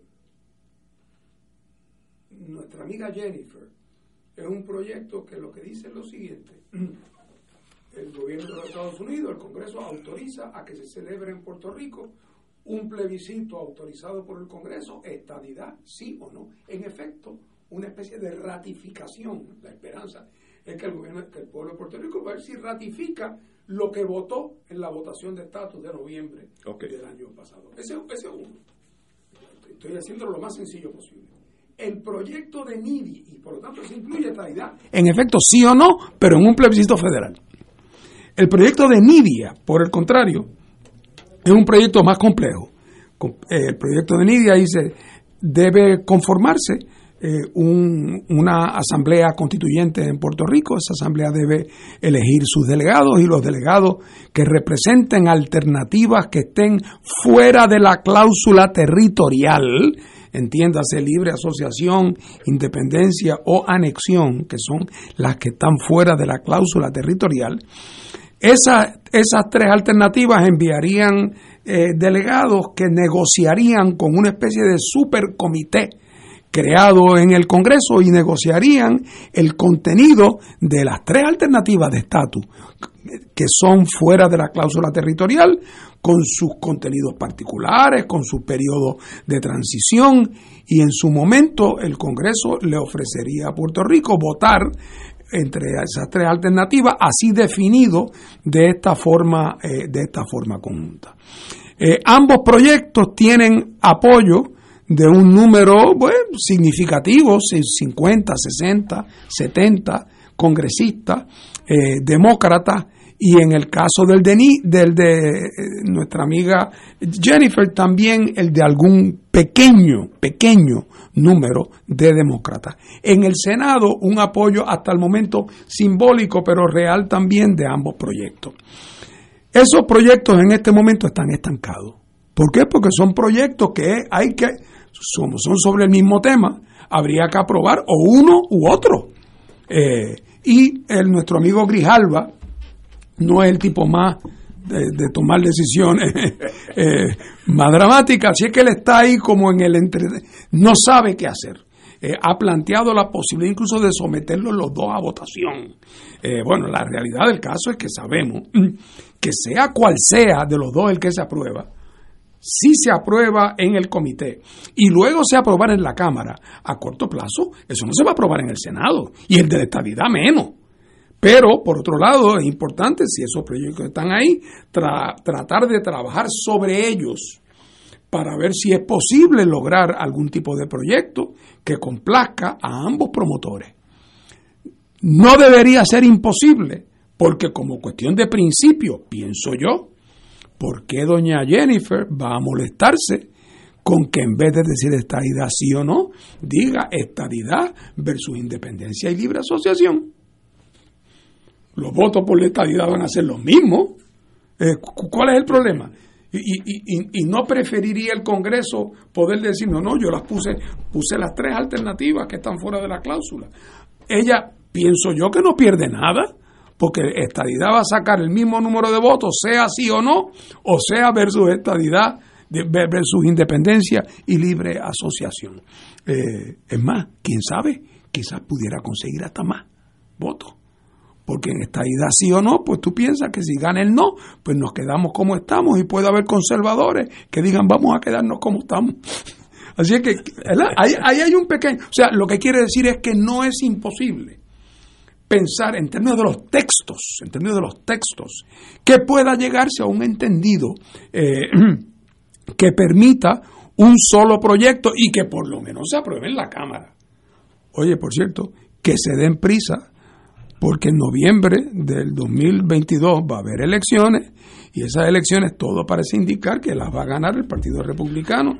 Y, por lo tanto esto entra en, un periodo de refrigeración.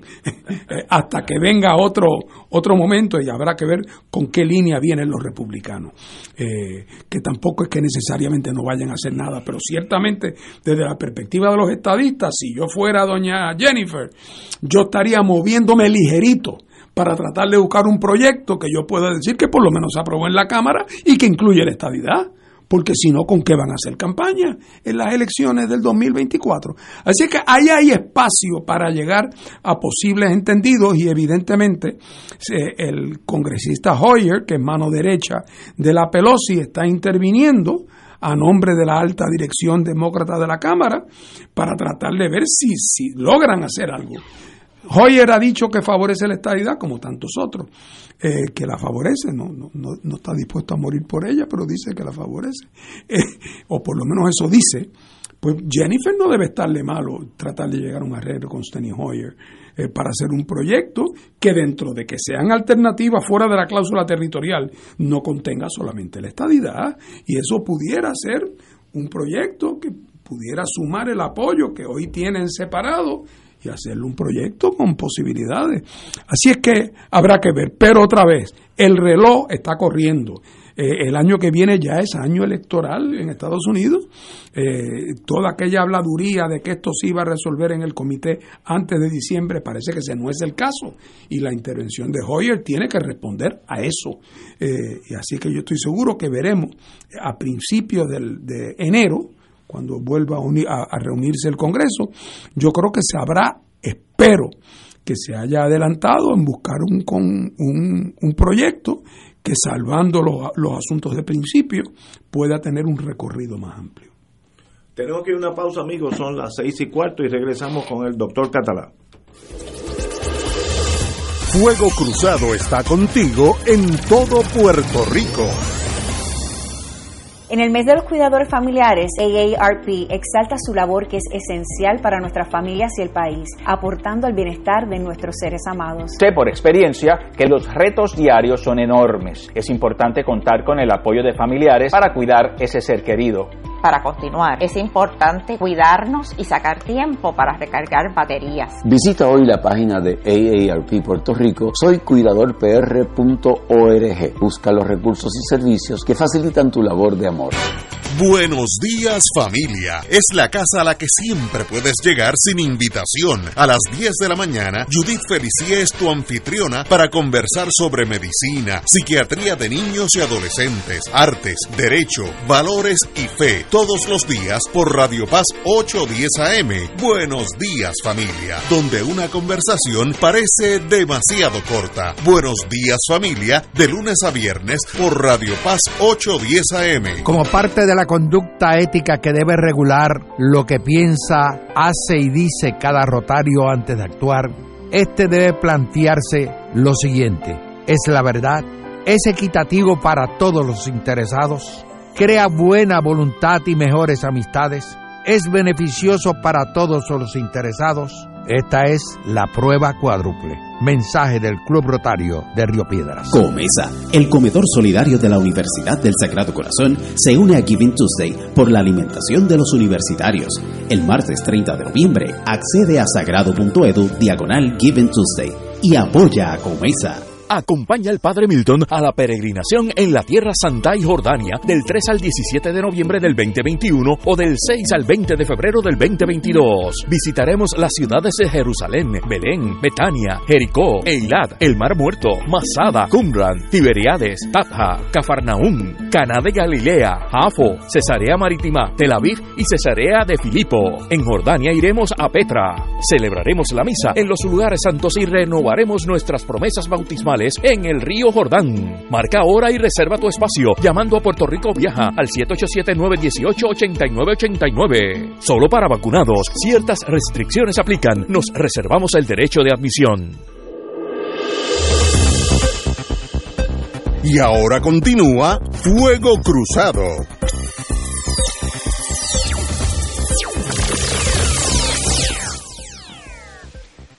Regresamos, amigos, amigas, compañero Catalá, que tiene que ver esas vibraciones por allá, por Washington. Bueno, francamente, fíjate, com- comenzamos hace, hace un turno con, eh, hablando de la convocatoria que hizo José Luis Dalmao acá para el presidente del Senado de Puerto Rico para el diálogo, para la mesa de diálogo, y que todos han aceptado, eh, siendo todos un tanto eh, escépticos con relación a las posibilidades de, de dicho diálogo. Pero las circunstancias pueden cambiar y sabe Dios si ese diálogo se transforma en otra cosa, si allá cambiaran las circunstancias. Pero si es cuesta arriba aquí, también es cuesta arriba allá. Eh, esa síntesis entre dos, esos dos proyectos, uno que postula eh, como método la Asamblea Constitucional de Estatus y el otro el plebiscito entre sí, estadidad sí o no, alterarlo de tal suerte que haya eh, tres opciones, estadidad, libre asociación y, e independencia, pues cabe la posibilidad, difícil. Y máxime cuando lo- con los términos de tiempo que hay, está terminando el año 2021, el año 2022 es año de elecciones allá, de, de elecciones este, de, de medio término, de elecciones congresionales. Así que eso también altera el juego allá, eh, que se altera constantemente, pero puesto que se altera constantemente tampoco puede ser excusa para, para, para quedarse uno paralizado. Siempre hay que mover el bolo.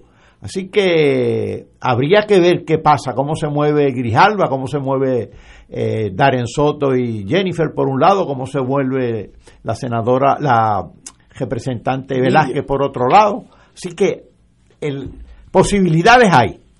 Vamos a ver si se materializan. Yo de verdad no sé si soy demasiado de cínico, tal vez haya algo de eso. Pero en torno a los estadistas, para tú mover esa ficha, vamos a echar para atrás un párrafo. Lo- el Vietcong, del cual el Pentágono aprendió mucho en la, en la última guerra, tenía un dicho, nunca atacar hasta que tienes la ventaja táctica. Stoico, T-H-O-I, espacio C-O, stoico. Nunca atacar hasta que tú sabes que vas a ganar. Los estadistas deben estar moviendo esas fichas hoy en día. Hay ambiente para que Estados Unidos diga, oye, es, es, en mi inter- es en mi interés, Estados Unidos de América, hacer de Puerto Rico un Estado. Si no es, si la contestación es no o tal vez, pues co- como hizo el Vietcong, tú te vas por los túneles de Cuchí y sacas la cabeza cuando vas a ganar. Pero sacar la cabeza antes de mano, antes de tiempo, conlleva que te la pueden tumbar. Y, Bueno, Pero también la- el riesgo de eso es meterte por un túnel del cual no vas a salir nunca. Porque las perspectivas de que en algún momento haya condiciones Sí, favorables sí. para la estadidad requiere un cierto optimismo desenfrenado, vamos a llamarlo de la siguiente manera. El problema del PNP aquí no es estratégico, es táctico. El problema del PNP es, ellos no quisieran que el país supiera que la estadidad es una causa que está a dos pulgadas de estar perdida. Ellos no, no quieren eso. Eh, ellos quieren al contrario, generar la impresión de que el asunto, aún con dificultades, se mueve. Cuando Pedro Pierluisi, que ya nos anunció que va a hacer campaña para el 24, se lance a hacer campaña en Puerto Rico y le pregunten, oiga, señor candidato, ¿y sobre la estadidad? Él no puede contestar eso. Yo la mandé a buscar hace dos años, pero no hemos sabido nada. No puede decir eso. Él tiene que decir, hemos hecho, hemos adelantado. Si ellos logran o lograran un proyecto que pudiera ser aprobado en la Cámara, que es donde único tiene alguna posibilidad de aprobarse. Si yo fuera estadista, yo estaría dispuesto a pagar un costo para eso. ¿Por qué? Porque eso me permite decir, no, no, el proyecto, proyecto fue aprobado en la Cámara. El problema son esos reaccionarios del Senado y eso tiene solución porque en Estados Unidos cada dos años hay elecciones y se van renovando.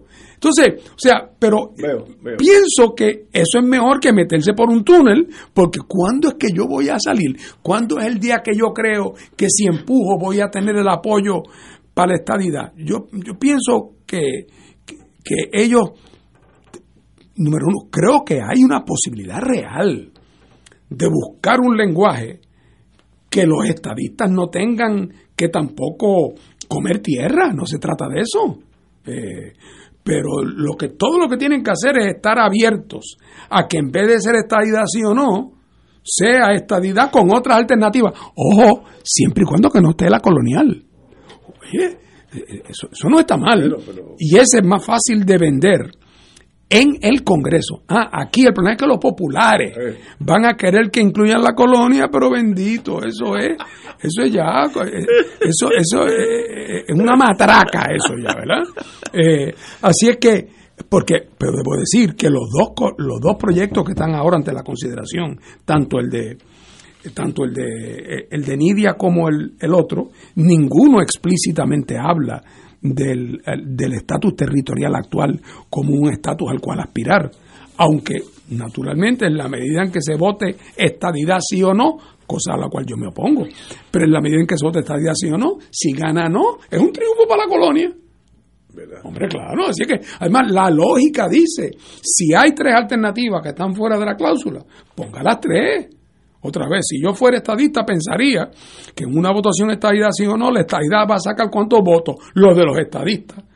Y si la votación es estadidad versus independencia y libre asociación, ¿qué voto va a sacar la estadidad? Los de los estadistas. No voy a sacar menos votos.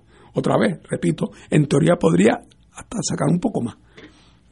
Pero, otra vez, eso es por, el PNP necesita, de cara a su estrategia para las próximas elecciones, que el tema del estatus en Washington no aparezca como absolutamente estancado, engavetado y tirado a pérdida. Para que eso ocurra, para que eso ocurra, tienen que ceder ante la posibilidad de un proyecto que una elementos del de Nidia con el de ellos.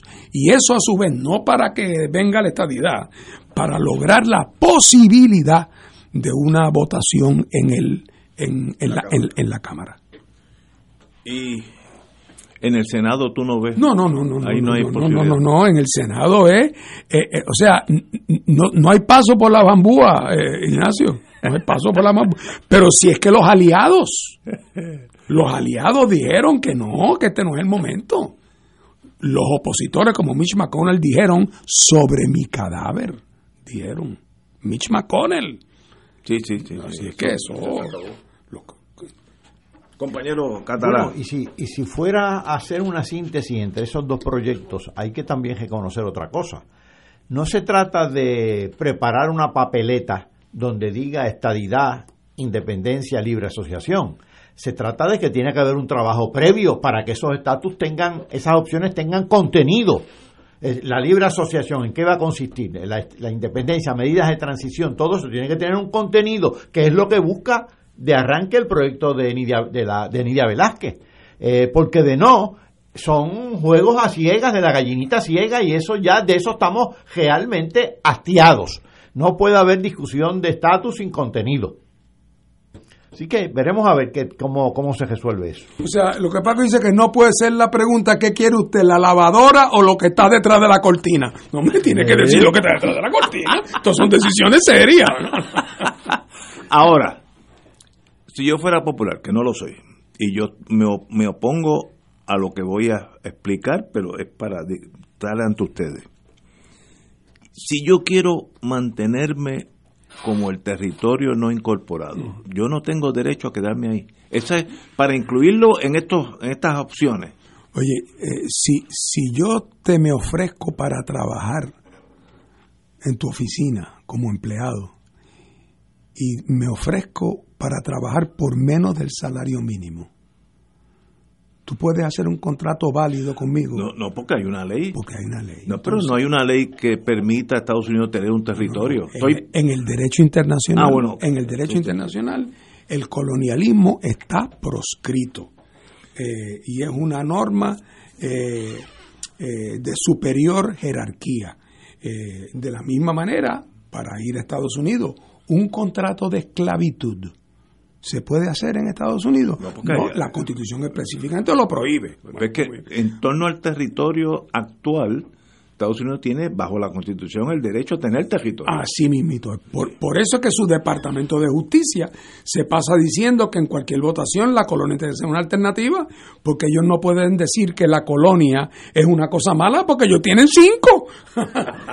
tienen una en Guam, tienen una en Isla Vírgenes, tienen una en Samoa, pero es lo que tú dices, su constitución, tienen hasta, tienen hasta una cláusula específica en la constitución para eso. Pero eso es un argumento que tienen que hacer los americanos.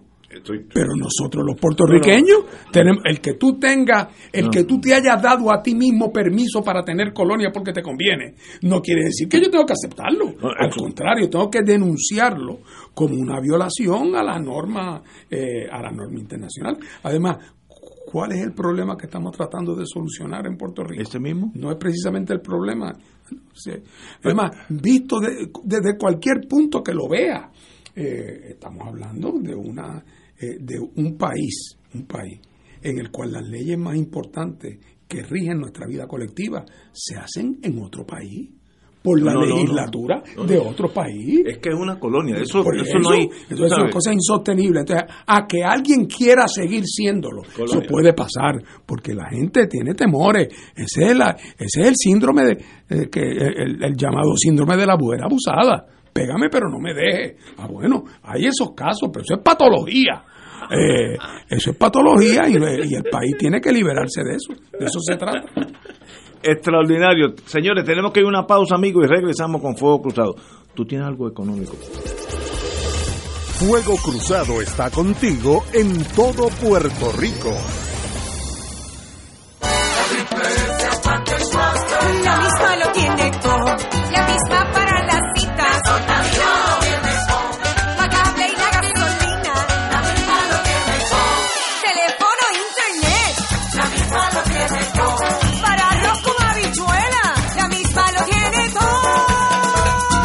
Beneficios por cubiertas. Ciertas condiciones de salud para ser elegible. Triple S Advantage es una organización de cuidado coordinado con un contrato con Medicare. La afiliación a Triple S Advantage depende de la renovación de contrato. Comesa, el comedor solidario de la Universidad del Sagrado Corazón, se une a Giving Tuesday por la alimentación de los universitarios.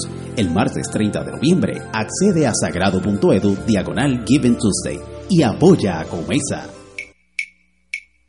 De todo un poco, con Manolo Almeida, el más ameno en tus mañanas por Radio Paz 810 AM, de martes a viernes a las 9 de la mañana. Notas positivas, salud, ambiente, negocios y entretenimiento. De todo un poco, martes a viernes por Radio Paz. ¡Estamos vivos! Fuego Cruzado, el programa de más credibilidad en la radio puertorriqueña, es ahora la tribuna abierta de análisis noticioso, con diversas perspectivas que exploran el trasfondo de lo que acontece a diario y cómo nos afecta. Escucha Ignacio Rivera y sus panelistas invitados de lunes a viernes en Fuego Cruzado en transmisión diferida a las 10 de la noche por Oro 92.5 FM. A nuestra fiel audiencia queremos informarles que por compromisos previos a la estación, los programas Infoempresas y algo más y tu conciencia económica Puerto Rico no irán al aire el próximo miércoles 24 del corriente mes. Regresamos como de costumbre el próximo miércoles primero de diciembre. Los esperamos como siempre a disfrutar de su programación preferida. Gracias y que disfruten un feliz día de acción de gracias. Y ahora continúa Fuego Cruzado.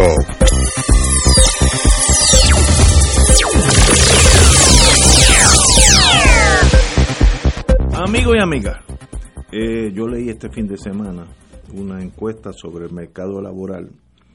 Para mí, yo que no soy economista, y, gracias al Señor que no estudié porque nunca hubiera entendido nada, hubiera sido un economista bien flojo, yo no puedo entender cómo es en un 38% de participación laboral, con unos 30 mil, 60 mil empleos que se necesitan, nadie aparece.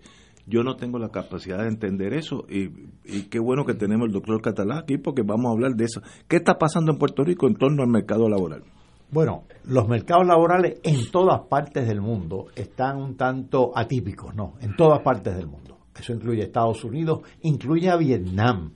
Que me, pareció increíble. Pero en, en el caso de Puerto Rico, el Departamento del Trabajo y Recursos Humanos todos los meses hace encuestas y se ponen al día, ¿no? Este, la última que tenemos, que es la que, a la que tú estás haciendo referencia de reseñada en el periódico, es la de octubre del 2021.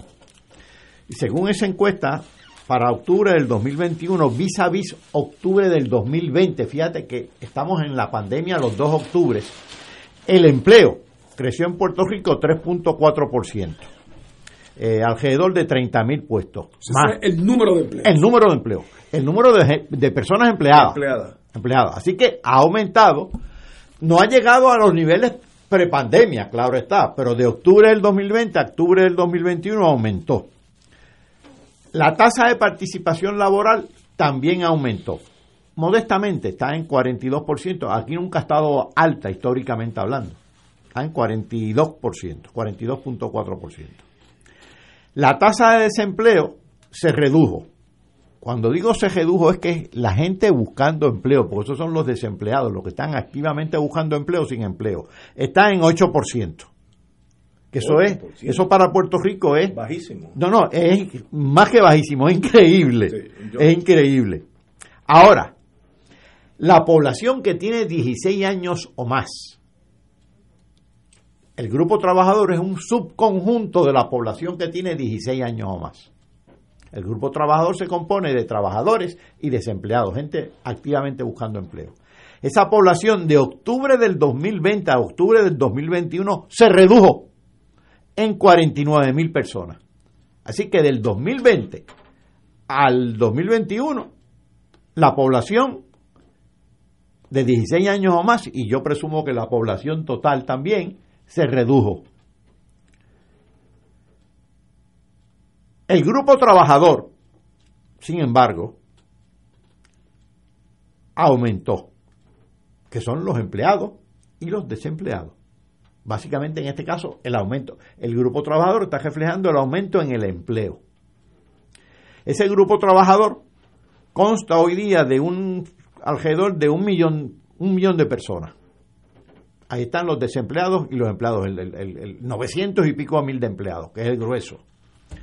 Casi un millón. Ahora, fuera del grupo trabajador, como la, la- la tasa de participación es tan baja, que sigue siendo baja, 42%, fuera del grupo trabajador hay 1.476.000 personas, de, ese, de esa población que tiene 16 años o más. Esa gente responde, pues mire, yo estoy, yo soy ama de casa, yo soy este, eh, a mí francamente el trabajo no me gusta ni en fotografía, este, yo estoy, yo soy inválido, yo tengo esto, tengo aquello, este, yo dejé el empleo la semana pasada y estoy buscando, este, pero, pero no, no estoy registrado como desempleado, mil cosas, hay mil contestaciones, tan buenas como, como, como la, la, la- persona que las responde. Uno, pues, es- es una encuesta. Ahora bien, el mercado está disfuncional, hay mucha oferta de empleo que no, que no es ocupado, se hacen ferias de empleo y no va suficiente gente. En Vietnam, las fábricas ya abrieron y estaban diciendo, pero las fábricas no tienen suficiente población, suficiente empleo. En Vietnam. Wow. Entonces, hay muchas, muchas especulaciones. Tú examinas el presupuesto de todos los países del mundo, por lo menos de los 40 más ricos, que es el que yo tengo aquí, que es de el presupuesto, y todos los presupuestos gubernamentales están en déficit. Todos. Eso quiere decir que han gastado, que han gastado como consecuencia de la, pandemia. Pandemia, sí. Así que la gente, en el caso de Puerto Rico, pues hay ahorros, llegaron unas ayudas. Además, la permanencia en el empleo formal quedó en entredicho hace tiempo. La permanencia en el gobierno, inclusive, que que quedó entredicho por las famosas leyes de, de la administración de Luis Fortuño. Así que la permanencia está, eh, ahora se busca, ¿saben dónde se busca la permanencia? En la economía informal. Además, ha habido un cambio cultural. Nuestras generaciones apostaban más por la estabilidad en el empleo. Ahora, culturalmente, los jóvenes y la gente no tan joven también son más nómadas, exploran más posibilidades de empleo. Además, por muchos años, la producción aumentó más que el salario real. Ahora los empleados están pasando factura. No, no, tú me quieres, me vas a tener que pagar. Además, antes la flexibilidad en el empleo la buscaba el patrono. Decía, no, no, yo quiero ser flexible, yo te, eh, te voy a dar un empleo eh, contingente, de, te, voy a dar un empleo parcial. No, ahora la flexibilidad la están buscando los trabajadores. No, no, yo quiero tres días presencial y dos días remoto. O quiero este algún tipo de flexibilidad en las ocho horas que voy a trabajar. Te voy a trabajar ocho horas todos los días, pero quiero algún tipo de flexibilidad. Así que el juego de alternativas es más complejo y todavía ni los patrones ni, los patronos ni ciertamente los trabajadores están encajando, están sincronizándose con esta nueva situación del mercado laboral que es novel. Es decir, yo diría que la pandemia es una especie de punto de inflexión, no es que lo haya provocado toda la pandemia, hay cosas que venían desde antes, pero es un punto de inflexión cultural en términos del, del funcionamiento del mercado laboral y todavía no estamos haciendo, no, no, no, no estamos tomando nota a cabalidad de este cambio, de este fenómeno nuevo. Bueno, en la prensa sale hoy, y cito, el sector privado necesita 30 mil empleados en Puerto Rico. Así es. ¿Y, Sobre ¿y todo, dónde está esa gente? Fíjate, algunos restaurantes, yo he notado en algunos restaurantes mucho empleado nuevo, bastante inexperto. Eso es correcto. ¿Qué pasó con los empleados Viejo. Muchos se fueron a la economía informal. El autoempleo ha aumentado dramáticamente en otras latitudes. No sé cómo está aquí porque eh, no lo busqué. Pero el autoempleo está aumentando. Esta manía, porque en cierta medida es una manía a veces real, a veces demagógica, de que todo el mundo sea empresario, de que tú tengas tu empleo, tu, tu, tu, tu, tu autoempleo, quiero decir, tu empresa. Pues mira, acá al lado, eh, frente a mi condominio, nunca yo vi vendiendo comida. Ahora, toda, cada tres o cuatro días, hay un señor que vende sancocho, vende esto, vende esto, con una sombrilla. Hay como, yo te diría, uno, dos, tres, cuatro autoempleados. Uno vende eh, comida, otro vende verduras, otro vende limonadas y otro vende comida árabe. Cuatro. Pues ya son frente a un condominio nada más. Uno, hay muchos condominios en, la, en, en la, en Puerto Rico y sobre todo en la zona metropolitana. Así que esto está cambiando. Por ahí anda la gente. No es que no estén haciendo nada, están haciendo cosas. Pero entonces los patronos tienen que romperse la cabeza. Sí, Imaginar. y, y quizás Paco, ese que ese que vende sancocho, quizás ese antes trabajaba en una cafetería y hacía sancocho. Exacto. Ahora se fue por su cuenta y el que tiene el negocio de Tiene cafetería que buscar otro. no, no- o, Tiene no lo encuentra. O no lo encuentra. Y eso es lo que está pasando. Porque de repente ese descubrió, porque el de la cafetería había, había cejado, el del sancocho descubrió que está ganando más o menos lo mismo, quizás más y más cómodo, es autónomo. Así que es un cambio en el mercado laboral al que va a haber que acostumbrarse. Y todavía est- estamos en esa, en esa transición donde todavía ni, ni unos ni otros se han acostumbrado a cabalidad y por lo tanto hay su todavía su, hay su asincronía. ¿no? Y que este fenómeno aplica a Estados Unidos también. No, no es que nosotros estamos solitos. No, no, en- no, no. en- está su- sucediendo en Estados Sí, Unidos y ya te dije, hasta en Vietnam, cosa que me sorprendió. Sí, sí. Y, a- aunque siempre hay que tener en mente de que como aquí las estructuras de la formalidad han sido siempre más débiles que en Estados Unidos, el porciento de gente que aquí gravita en torno a la economía informal, tanto antes de la pandemia como ahora, Es mayor todavía es, que en es. Estados Unidos. eso no hay duda. Por cierto, lo de Vietnam también se explica en función de que se ha alterado un poco el comercio con relación a China. Para tratar de aislar a China, le han tratado de comprar más a Vietnam, ha aumentado la demanda sobre los productos de Vietnam y Vietnam no tiene todavía la capacidad para suplir esa demanda y por lo tanto, pues, tiene las empresas este, eh, a toda máquina y no hay suficientes empleados para tener la- las empresas a toda máquina. Pero aún ahí hay ciertas ciertas cosas inexplicables que solamente las explica la transición que se está dando debido al, al COVID. Es que eh, a veces las cosas malas traen cosas buenas, como ese dicho es oriental. Y la pandemia trajo para el mundo entero la posibilidad de tú trabajar desde tu casa. Y yo tengo una hija que antes tenía que ir todos los días, vestirse, co- coger el carro en New Hampshire, que a veces hay nieve, etcétera, y ahora va una vez al mes. Y hace Ahora- lo mismo, y gana lo mismo, y produce lo mismo. Así que eso cambió para siempre, eso no vuelve para atrás. Oye, lo sorprendente también es, eh, Ignacio, el crecimiento que se está esperando para el año calendario 2021, que está por terminar, eh, o que se espera, eh, que es el que se está realizando en este momento, en, en el año vigente. En Estados Unidos, más de 5%. En, en Gran Bretaña, que ha tenido bastantes dificultades, alrededor de 6%. En Italia, 6%. Grecia, 6%. 6%. Eh, el, The Economist enumera cuarenta y tantos países.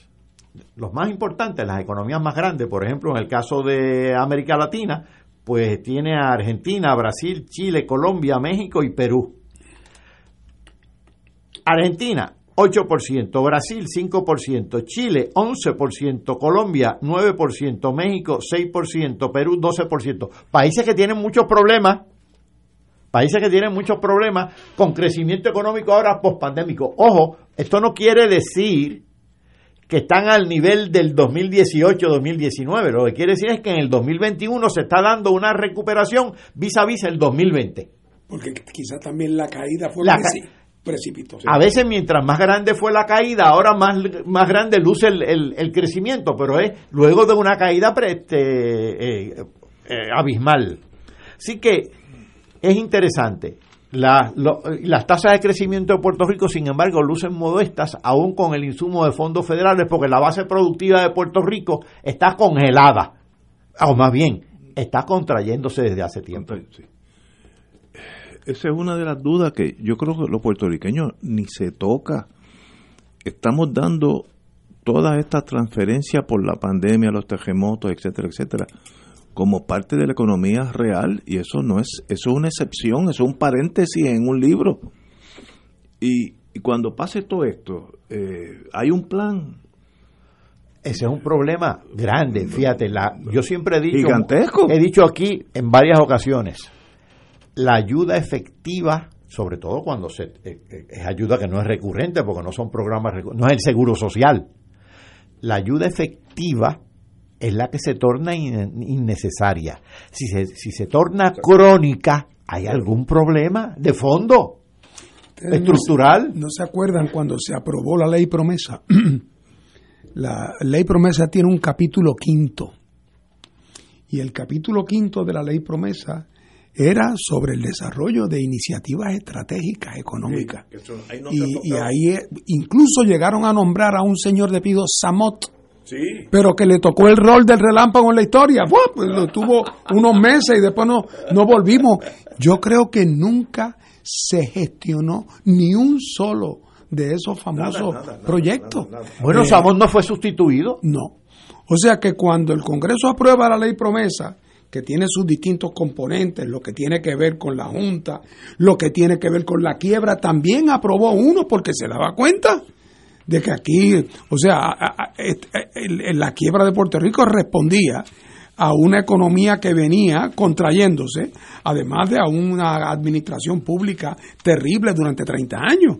Pero eso había que enfrentarlo y por eso está ese capítulo quinto ahí.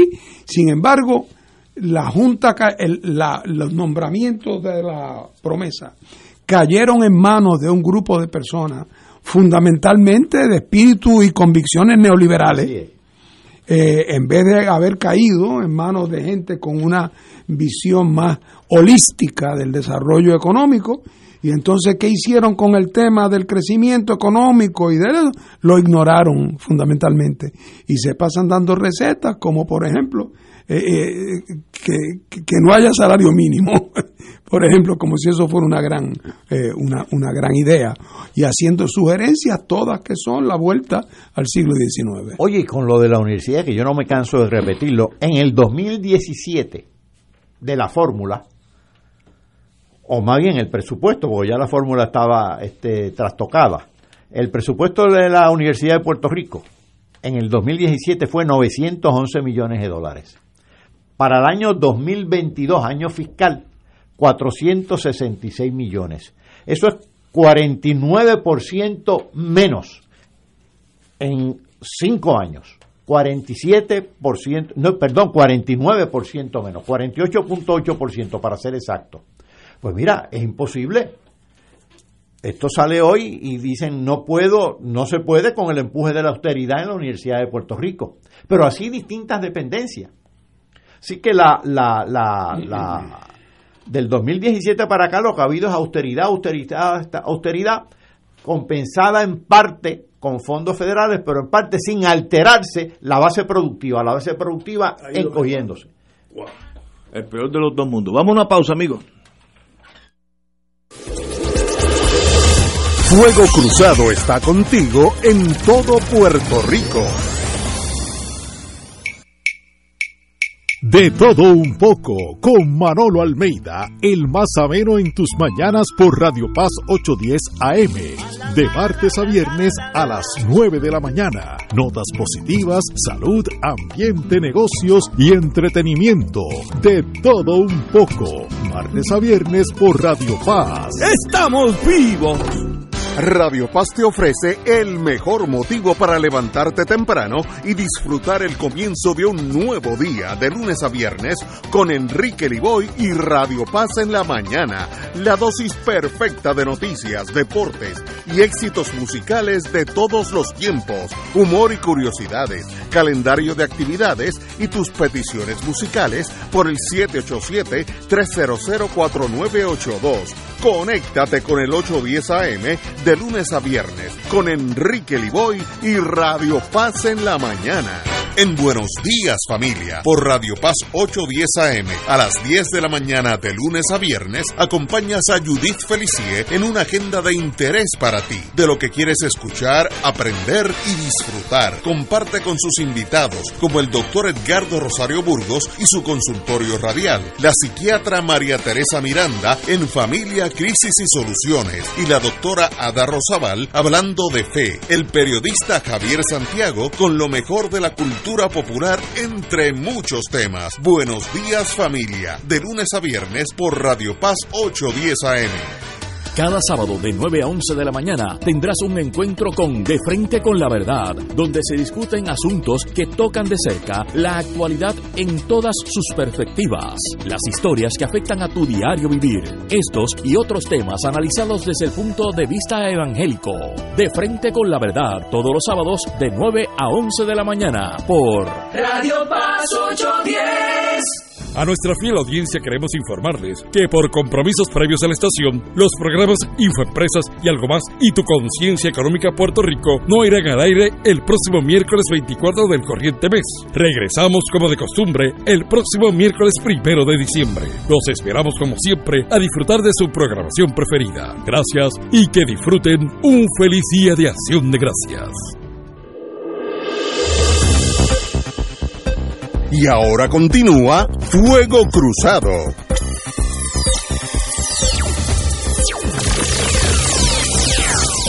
Amigos y amigas, eh, tengo que hacer un paréntesis. Alguien anónimo, me gustaría que nos llamara y nos diera, nos diera su nombre para darle las gracias.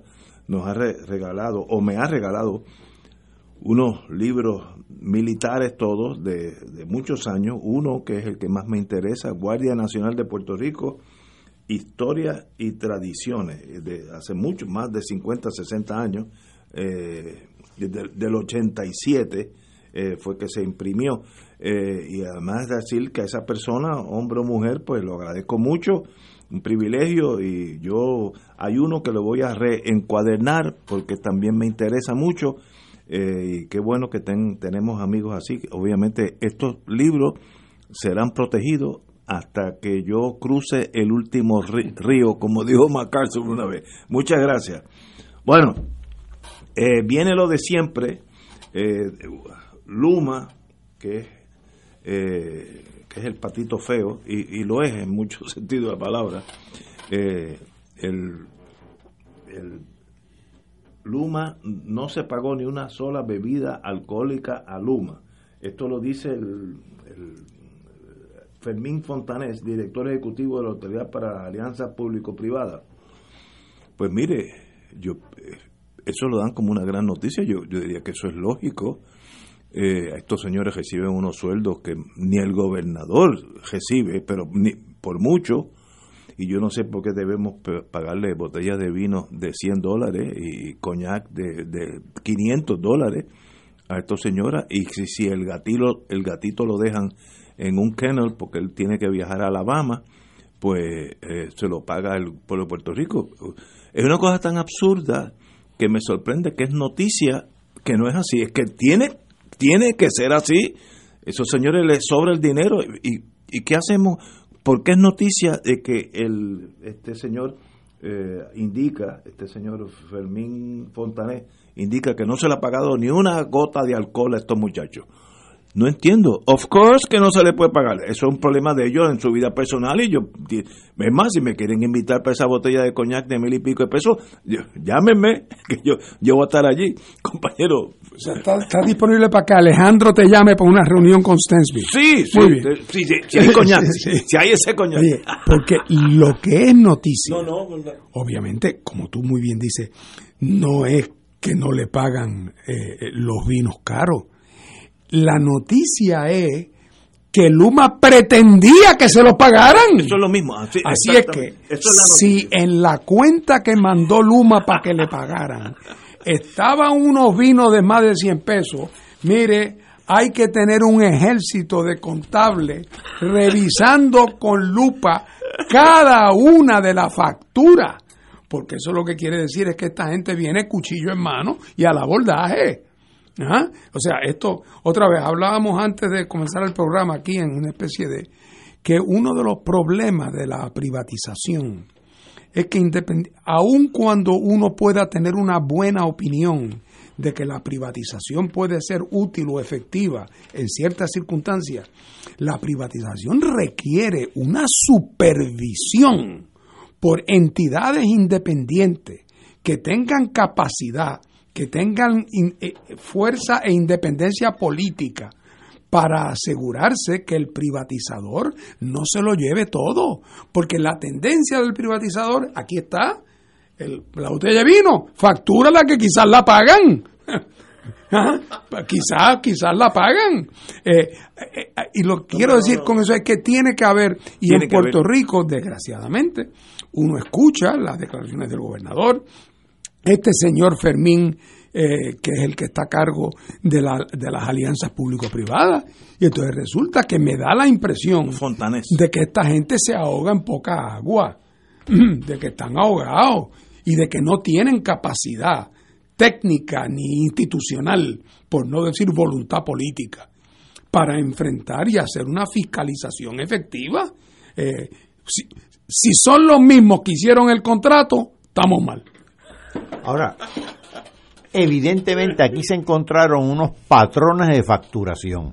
Luma tiende a facturar botellas de vino, viajes en avión de primera clase y cuido de mascotas. Claro que no se los pagaron. ¿Cómo se lo iban a pagar? Pero ese es el patrón. Pero el patrón lo acusa también una empresa contratada para investigar esto, que es la empresa Eclipse, que tiene el nombre emblemático de Eclipse. Ya, ahí tú sabes. Entonces, eh, no es únicamente Luma, Luma tiene una serie de subcontratistas, esto es una cadena, los subcontratistas, Luma, el gobierno.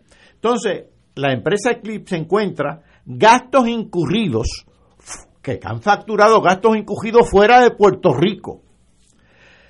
Doble facturación.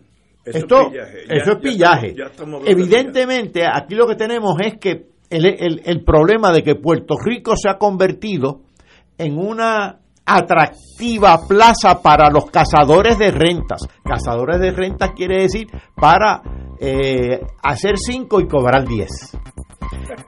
Y este, la- las dos entidades que supuestamente tienen que fiscalizar a Luma son la Autoridad para Alianzas Público-Privadas, que es la que supuestamente está administrando, velando por el contrato del gobierno con Luma, y el negociado de energía.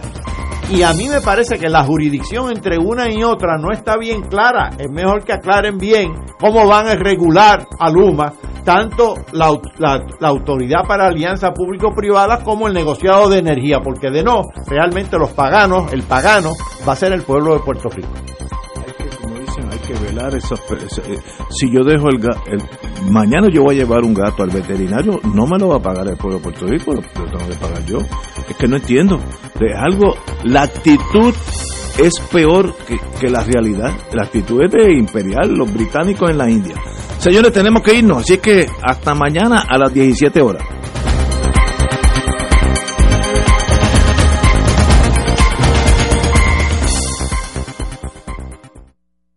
Esta emisora y sus anunciantes no se solidarizan necesariamente con las expresiones vertidas en el programa que acaban de escuchar.